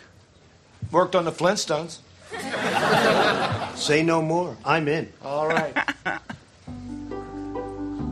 And so the pauper and the prince exchanged identities. The pauper shaved his mustache, and the prince put on a. So that's that's good, but you know, I, I think that you know Trump has a good self, uh, uh, uh, you know, self realization, a humor about himself, and I think that is a redeeming quality in uh, in people, and it just makes him more relatable in a way. I love it. That was that was fantastic, and he's done other stuff. You know, the, the stuff where he's uh, singing dressed up like a farmer. He's yeah, he's not afraid to poke fun. I can't remember himself. what night show it was on, but he was asked by one of those night show hosts what the thing he was most self conscious about was, and he said his hair. And then there, there's a famous clip of him pulling up and proving that he actually. Yeah, has I think that was yeah, uh, Jimmy was that Fallon? Yeah, yeah, yeah, yeah. Fallon That was- pulled his hair. and they were It's got pi- history and they there. were pissed at Fallon for doing that because it humanized Trump. Like they, you know, when he did that and it was funny, it was like they were pissed at Fallon. Like, how dare you humanize this man that we're trying to demonize so hard? Oh, it keeps going. it looks like you stole your tie, Owen. That is a Trump tie. yeah, you wear Trump ties though. Yeah, that is Yeah. a Trump tie. I've got multiple Trump ties. Are they expensive? Yes, Is it worth it? yes. Even if you spill water on them, they're never the same. ties Even are if already expensive, though. That's what's so strange. Yeah. Like ties are expensive, generally speaking. That's probably why Tucker wears the same tie every time he goes on TV. Because he's broke. He's got like one tie. Gotta go to the thrift stores. Thrift stores are where the good ties are at. oh, okay. Uh, Well, Roger Stone wouldn't allow that. Well, I don't know. I've got I've got one tie that was like specially made for like a, a some African diplomat or something on the tag on the back. It's like this has been made Custom the- made tag. Yeah, yeah, literally. It's got it's the one with the little uh, horse on it. Just You ever- says Nelson on the back. yeah, something Mandela. It's really yeah, really great. All right. Have you guys uh, have you guys voted yet? No, No. No. Okay. I don't like to do early voting typically either because then I feel like it gives the Democrats the right numbers to figure out how many how many to Yeah. how falsify? many Yeah, to cheat.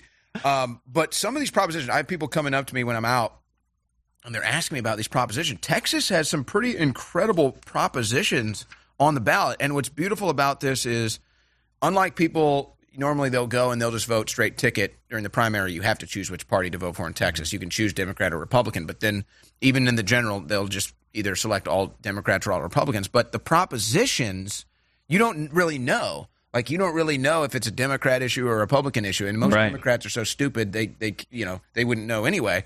Uh, Proposition one: Texas should eliminate all property taxes without increasing Texans' overall tax burden.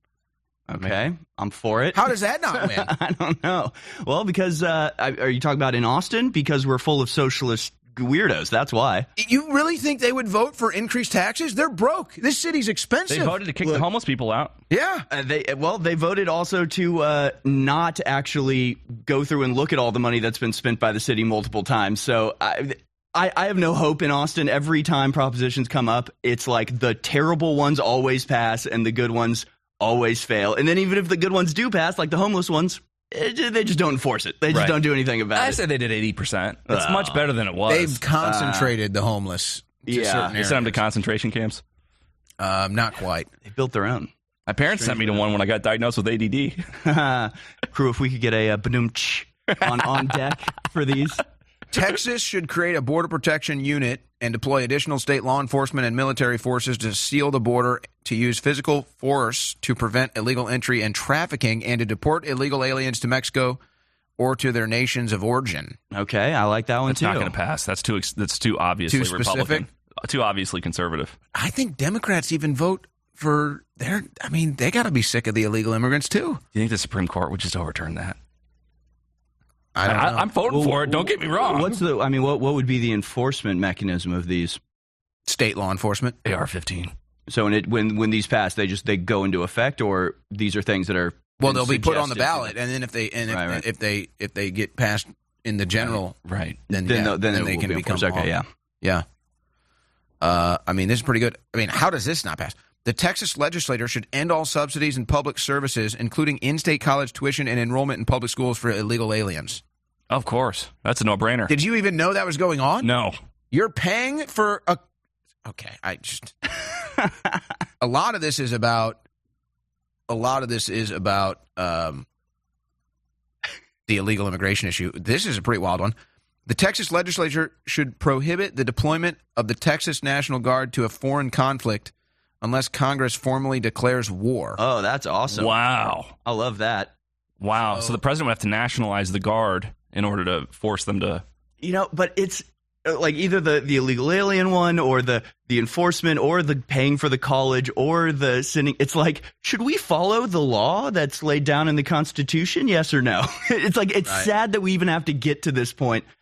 It's like, should we should we use water to put out the fire? And it's like, there's a fire. Yes, put it out. Jeez and Pete. So, so Here's one. it's pathetic. The state of Texas should ensure that Texans are free to give or to withhold consent for any vaccine without coercion. Yeah, it's a no-brainer. Again, it's like Lefties might vote for that one though because t- traditionally they've been anti-vax. Generally, That'll be an interesting one. That'll be an interesting to see what the turnout on that is. The Republican Party of Texas should restrict voting in the Republican primary to only registered Republicans. I don't. Mm. That probably just fails because it says Republicans three times.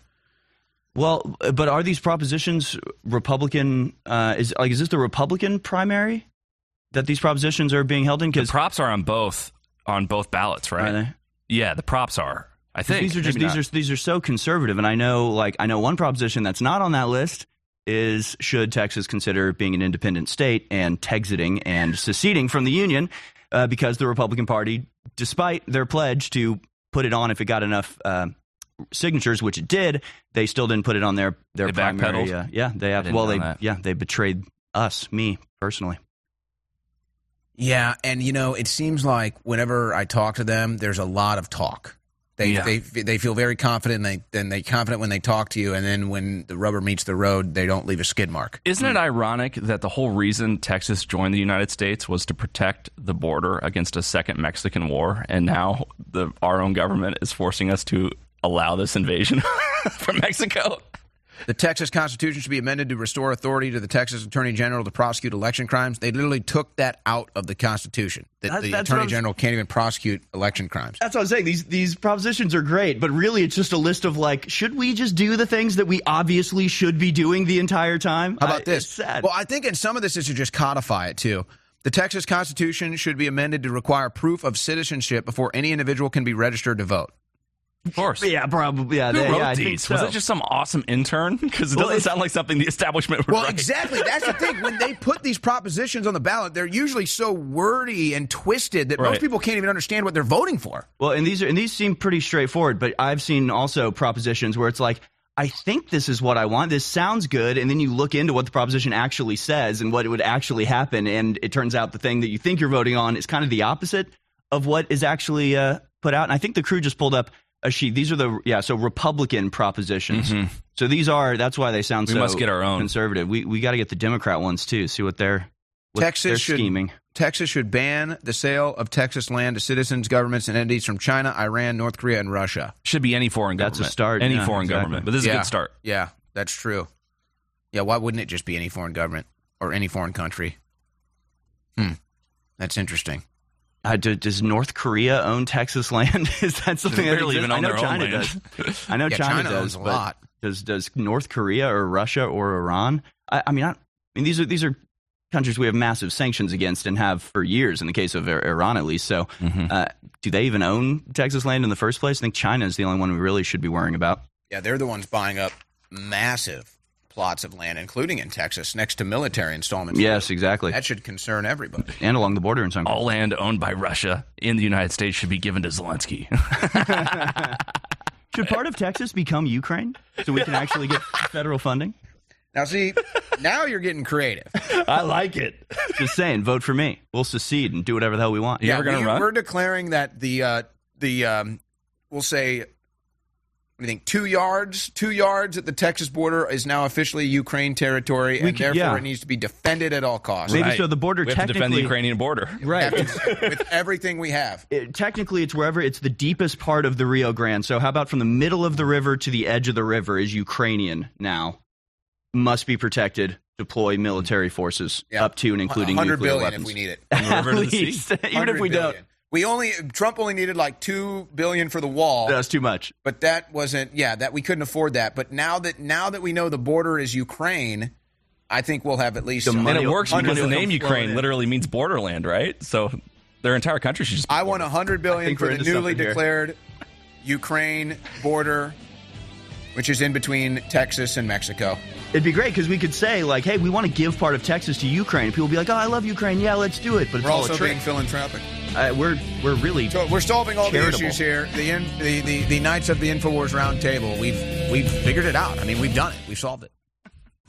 Brought to you by InfoWarsStore.com. We've got Chase Geiser, Harrison Smith in the studio, the great crew here on a Friday night. Please support us by shopping at InfoWarsStore.com. Winter Sun Plus, Vitamin D, Liquid Tincture. Everybody knows that the winter months there's less sun, and so it's cold season. It's flu season. That's why we have Winter Sun Plus Vitamin D3 supplement at InfoWarsStore.com or the Vitamin D3 gummies. Put those out on the counter every day for your kids. They're going to think you're the coolest parent in the world. Oh my gosh, my mom and dad let me eat gummies in the morning. Well, I'm just the coolest kid on the planet. But little do they know that they're getting their vitamin D3 so that they can't fake being sick and miss school. It's all at InfoWarsStore.com, and it's your support there that makes everything here possible. All right, guys, I want to read a couple tweets here from Sean Strickland and get your response. Sean Strickland, former MMA champion. I'm sure he'll be competing for a title again someday soon. I hope he will.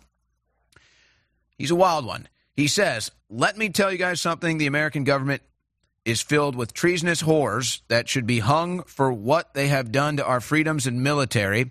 Our founding fathers would be disgusted in all of us for being spineless. I'm done. Sean Strickland of the UFC. Uh, 10 out of 10. Well, 9 out of 10 because you're supposed to say hanged, not hung. Is that true? yeah. Should be hanged. Okay. I'm still giving it the 10 out of 10. 9.5. I'll meet you at 9.5. Sean Strickland. I made a Navy SEAL upset. He said, We protect your freedom. I'm very pro military but anti government. But to say I protect your freedom, you all need a history lesson on the federal government. Google Snowden and the Constitution. The sand people aren't taking away my freedoms. He's right. 10 out of 10. well, but he didn't have a period here, though. That's 9.9. There it is. That's pretty good. Yeah, I mean, it sort of highlights the the frustration that I'm sure all of us feel that like we are patriots, we do love America. I do have respect for. I mean, I was just reading a book by a Navy SEAL, and literally just the, what they go through to become Navy SEAls. It Yeah. is superhuman. It's it's mind And, blowing. and you have to have like a you can't have any blemish on like your personal Right. track record. Either. Yeah, yeah. Like even an arrest or anything, they won't let you in. and man, uh, yeah, and just and physically what they go through, and then so I'm reading this book, and I'm like, man, this guy's awesome. But then he's, you know, every page or so, there's something about like, and I'm here protecting the freedom, and they want to kill us, so we'll kill them first. And it's like, dude, you're in their country. This is not right. So I think that that tweet sort of highlights the frustration of like, I do love America, I am a patriot, I do have respect for the troops. At the same time. You see how they're used, and uh, of course, you, we got to, I guess, save our ire for the people giving the orders. Well, this is why the truth about 9/11 I think is so imperative to our foreign policy and and to kind of to to to recenter what supporting the military and, and what our what our military really should be doing to to save the country and protect our freedoms. It, it really I think all stems from finding out the truth about 9/11. But you know, because there's the big geopolitical debate right now. It's a hot topic, obviously, and that's that's Israel, Israeli influence on our government, uh, on our foreign policy. And if you ask the basic question, because I think this, I mean, it's just a basic question. Okay, well, if Israel is our ally, what do they do for us? What does Israel do for us? Just a basic question. And the one response I see the most is, well, they, they fight with us against our enemies in the Middle East. And I kind of pause and I say, wait a minute, wait, wait a minute. You mean we fight with them against their enemies in the Middle East? We wouldn't have enemies in the Middle East, at least certainly not to the degree we have now without our support of Israel. I think that's exactly right. So that's kind of my response when I when I see that narrative is, oh, but they you know they provide military support for our enemies. I'm like, well, wait a second, whose enemies are they really? Yeah. I think the reason that we, one of the reasons that we're so serious about Israel as an ally, and I don't disagree with any of the things that you said, is our desire to have an ally in the region so that we can get into war at any time in order to ensure that oil is traded in dollars. I think a lot Mm. of it stems back to the petrodollar, and that's why we're always having these excuses to get in these conflicts. Because went over to Iraq, and people are like, "Oh, we didn't take the oil," and it wasn't about taking the oil. Aren't they still taking the oil? Well, we didn't. The United States didn't physically take oil from Iraq when we were there, but we ensured that oil was traded in U.S. dollar denominations to prop up the petrodollar. So I think that everything you said is a, is, is a good accusation, just and well founded. But I also think that there's this war for currency that nobody talks about because it's too nuanced. But would we need Israel in the region? I guess when you say like you know, sort of almost like a ba- the back pocket, the ace in the hole, just going, you know, if we need to start a war, we can always Right, and it's an excuse. So if Israel, Iran goes yeah. to war with, with Israel, but we actually wanted to go to war with Iran the whole time to sh- ensure that they would trade in dollars instead of rubles or or uh, the yen, then we could use an attack from Iran on Israel as an excuse to get into a conflict that we wanted with Iran. I think a lot of what happened on October seventh was actually a setup for the war to come in the Middle East with the U.S. involvement to ensure that our, our dollar is used. Last night on Hannity, and, and I think he's doing another show with Trump tonight as well. They're doing a border walk show, I think is what he called it. But last night, Trump said something because I think one of the other big lies that we're told when it comes to foreign policy is that somehow America can't be independent. Like somehow if We are can't be not isolationists. Yeah, isolationist is a word Yeah. they use, but it's like somehow if, if we don't invest in the global marketplace or we don't take part in it, that somehow we, we won't be able to survive. And I think that's total BS. And something Trump was saying last night is he said, we're going to tap into our own resources. We're going to tap into our energy. He says he'll lower your grocery bill, your energy bill, everything within the first 100 days. You're going to see a significant difference. And I, of course you will, just like you saw the difference after 100 days of Biden. But I think that's another big lie we're told about uh, foreign policy or approach to uh, the global market is that somehow America can't exist without being in the global marketplace. Yeah, I mean, this is this is the heart of uh, globalism, right? And and they make a lot of money taking our money and sending it overseas and taking a little bit off the top. And uh, I mean, A little it's, bit. It's all a scale. Well, right, uh, a a mind blowing, staggering amount. yeah. on a on an annual basis, Like, No, a, it's- like a Diddy on Usher type of Yeah, the yeah. whole the whole thing. We can get to that. Well, I I think that our economy is dependent on this international trade because we went fiat. And since our money is a lie, I think it's been the reason that we've gotten involved in virtually every conflict since 1970, maybe even the Vietnam War. And in order for us to have a successful economy and be isolationist, for lack of a better term, as I believe that we should, because obviously perpetual war is not sustainable. I do think we have to go back to some sort of a standard backed currency. Do you think? Do you buy into Bitcoin being an answer for all of this? Seems to have worked out with El Salvador pretty darn well. I, I would have had my doubts before then, but I think it's it's been proven that it's possible. I don't know for sure. The only concern I have with Bitcoin is if there's a serious cyber attack or a serious electrical grid malfunction or attack, people are going to want to trade ammo and soup and not care. But as far as only Sounds twenty like million of them, yeah, as far as only 20 million of them ever being made, that is a stalwart against inflation and, and bad printing policies. I think I would rather see America go back to a gold backed currency Mm-hmm. or even actual physical like silver currencies. I would rather see it go that way than with the Bitcoin option because I have the same concerns that you have. And I also feel like I understand the hope and the concept behind the hope for Bitcoin, but I also feel like in a way it's kind of just like the stock market. It can be rigged by by whales just like the stock market. Plus, I can't even get my parents to figure out how to turn on their TV. You think I'm going to explain Coinbase? You have to go them fix their these internet. Yeah. You're gonna have to go fix their internet you imagine later. Alex Jones like, how do I get my Bitcoin? Well, you, apparently he lost a bunch of Bitcoin. We can't even find can't it. find it? It's on a drive somewhere? Apparently, there's millions of dollars in Bitcoin somewhere Missing? out there. Yeah. What? It was a whole. It was a whole thing that we tried to find for like months here. We Yeah. couldn't do it. I definitely didn't find it. Oh, I don't know who told you I did. I By trust the way, you. nice car. That Cybertruck Yeah. is amazing. Yeah, that's it. and I noticed Yeah, you have all new ties, Trump ties. Oh yeah, where'd you get all those Trump ties? Ah, don't worry about He it. Don't flew worry in on a about all that. helicopter today. I'm pretty sure Harrison's selling drugs. I don't know where my Bitcoin went, but Harrison walked out of here with some weird laptop last night. He, he flew in on an Uber copter today. I, I, I'm sure the two things aren't connected though. Like, I'm gonna wear a solid gold hat next time I come on here. Did you know there is a? Did you know there's actually a 24 karat gold Trump hat? Have you seen that? I no, don't- just I- the sneakers. I love those sneakers though, man. Did you I get a pair? of those? No, not Yeah, yet. you're not getting it They're like now. nine grand, Oh, yeah. right? Unless you sell that No, Bitcoin. 300 bucks. what Bitcoin? I don't have the Bitcoin, Dude, I was, It's a witch I was, hunt. because I am a bit of a sneakerhead, and I was this close to buying those sneakers, and I was like, I'm never going to wear these. I've got enough sneakers that I never wear in my collection. So I actually just went out and bought a pair of shoes that I'm actually going to wear, and now I'm sitting here kicking myself in the foot because they're worth like 10 grand. Yeah. Fool! that fast, huh? Final segment of the InfoWars War Room brought to you by InfoWarsStore.com. Chase Geiser, Harrison Smith. You what, maybe, um, maybe we'll take a phone call here. Let's go to Ahmed in New York City. Ahmed, you're on the air. Go ahead. Good evening, y'all. Evening. Chase. Chase, how you doing? Good. How are you doing, Ahmed? Did you call? Did you call about the about the? Do you work at the uh, 7-Eleven? Oh, you want to get racist, buddy? No, I swear we talked about Yo, it. dude, you want to get racist with me? I swear. What That's is, crazy. what is happening? That, oh, you got jokes. Chase, you wear glasses, bro. Harrison pulls it off better than you do, Bubba. What the hell is happening? I swear to God, I thought he was the guy that was telling me about working Yo, at the store. Chase, yo, Look, take Ahmed, your- we disavow Chase. video- Uh, go take ahead. your- Chase, Chase, take your video down from TikTok. You make Owen and Harris look bad. What are you talking about? The one where you say you were 32nd degree Mason. Ah, It's Chase. 32nd. You're giving him way too much credit.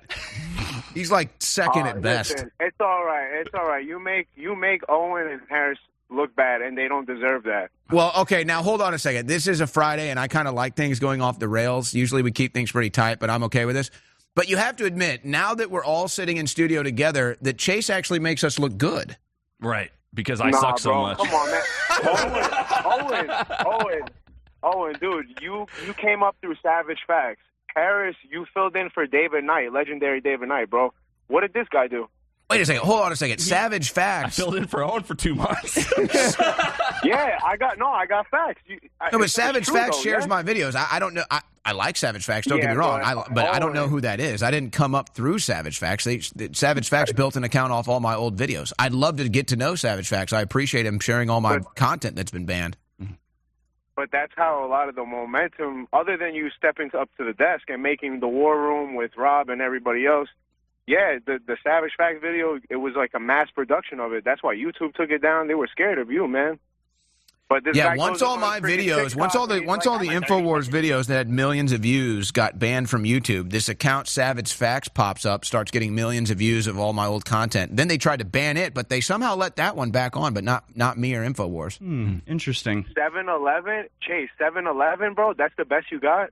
Bro, I actually thought he was a caller from when I was guesting Nah, on this show. crazy. That told me a story All right, why I- he was I- so- I, have got to end this right now. Okay, this is off the rails, Ahmed. I, I'm sorry that uh, I don't know what the hell happened here. I don't know.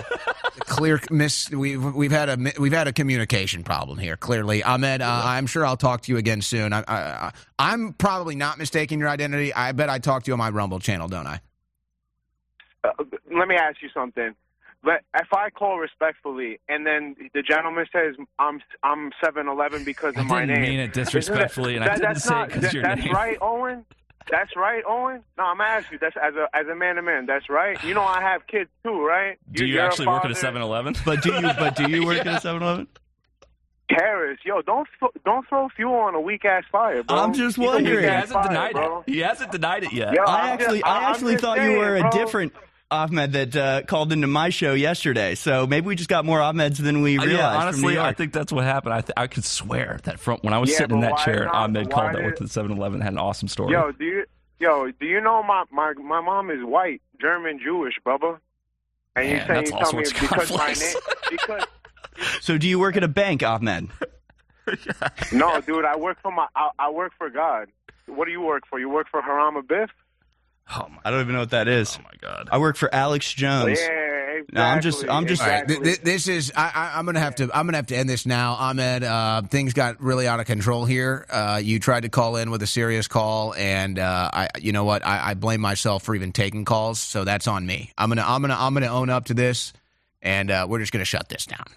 We're just going to shut that down. I feel like Chase sort of took a bullet for because I was about to ask a very similar question. Tell you what, here's a buffer for you. How about I buffer it with this? House of Horrors. Oh, no. Rabbi takes cushy deal after pleading guilty to enslaving 30 women. Uh, I spent more time in prison than him, guys. Did you really? I haven't seen this. Well, one. he took a nice deal. He's going to be off the hook. Jerusalem Rabbi. Oh, I did. I did read this one. Yeah, it was a total cult operation he was running. Yeah, he had. Uh, He just had to pay 30 grand. Well, That's all he did. He paid 30 grand. It's all good. Ah, yeah, I, that's is that real? Yeah, nine months of community service and thirty-four thousand dollars in service. damages.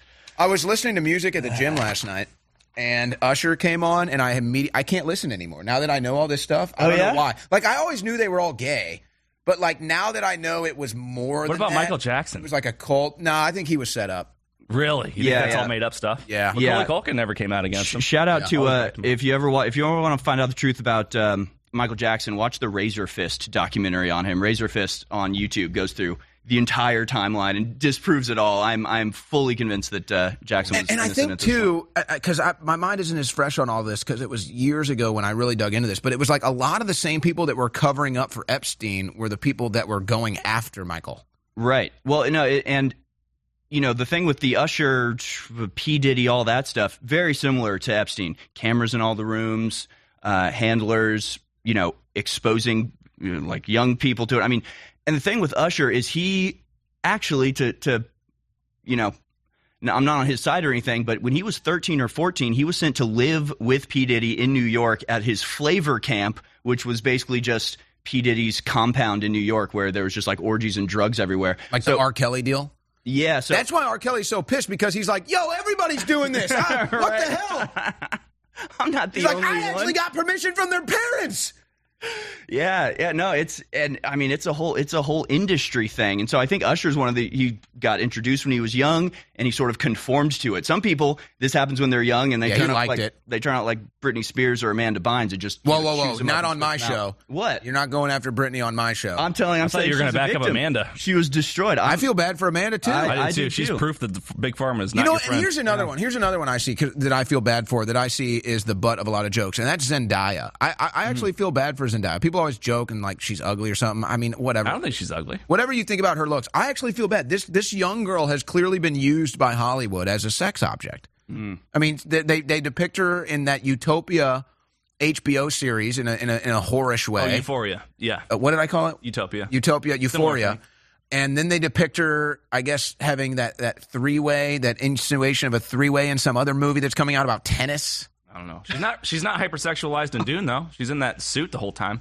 Oh yeah, I haven't seen the new one. So I have seen something with Zendaya, and I was going to say I didn't know. Yeah, any, I've never the- seen she's anything. love interest in but she's uh, and it's actually okay. kind of unfortunate because she's probably like the the, the least talented in that entire movie. I thought she did okay. She's got like three exactly lines. okay. Yeah. Well, exactly. That's my point. It's like if they don't put her in a sexualized way in Euphoria, or they don't put her in a sexualized way in that tennis movie, Mm. then it's like she.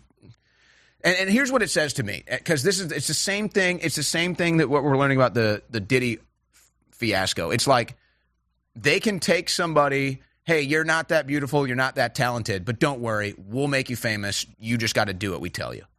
Oh yeah, there's definitely a lot of that going on. I mean, basically every A-list star for the last 30 years or more has it's not because they're the best actor, it's because they're a good actor and they're willing to debase themselves. To for what fame. end though? Just for blackmail?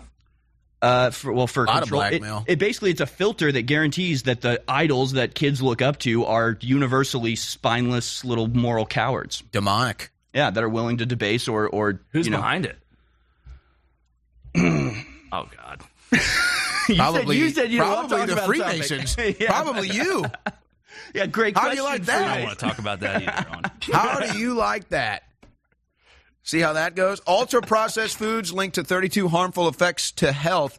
You know, the one thing when I when I first started listening to Infowars or first took the red pill, really like the health news was kind of the most shocking to me, even more than the political news. Like when you realize the food is under attack, mm-hmm. and this is why they want to centralize the food supply. Yeah, we were talking about that at, at the at the thing the, the other weekend where once you get rid of seed oils, everything changes, and they put seed oils in everything. Yeah, yeah. Yeah, well, and it's also one of those topics that like I've had so many good conversations at like party. I had one at a party, uh, you know, last week where this woman, probably not at all the Infowars audience typically, but she sees the water filter and is like, "Oh, I'm buying a water filter. Is this a good one?" And we start this deep conversation about the chemicals in the food and water. You don't have to be right wing to not want your food and water poisoned. So it's a it's a great bridging topic.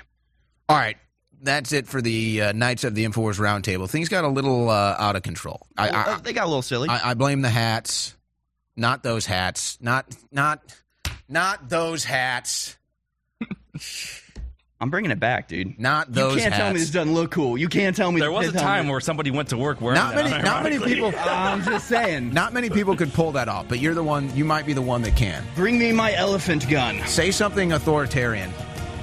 The show is over. We're done here. All right. Well, I guess that's good. All right. Shop at InfoWarsStore.com. We'll pick it up. We'll be a little more serious next time. That does it. You stay classy, Info Warriors.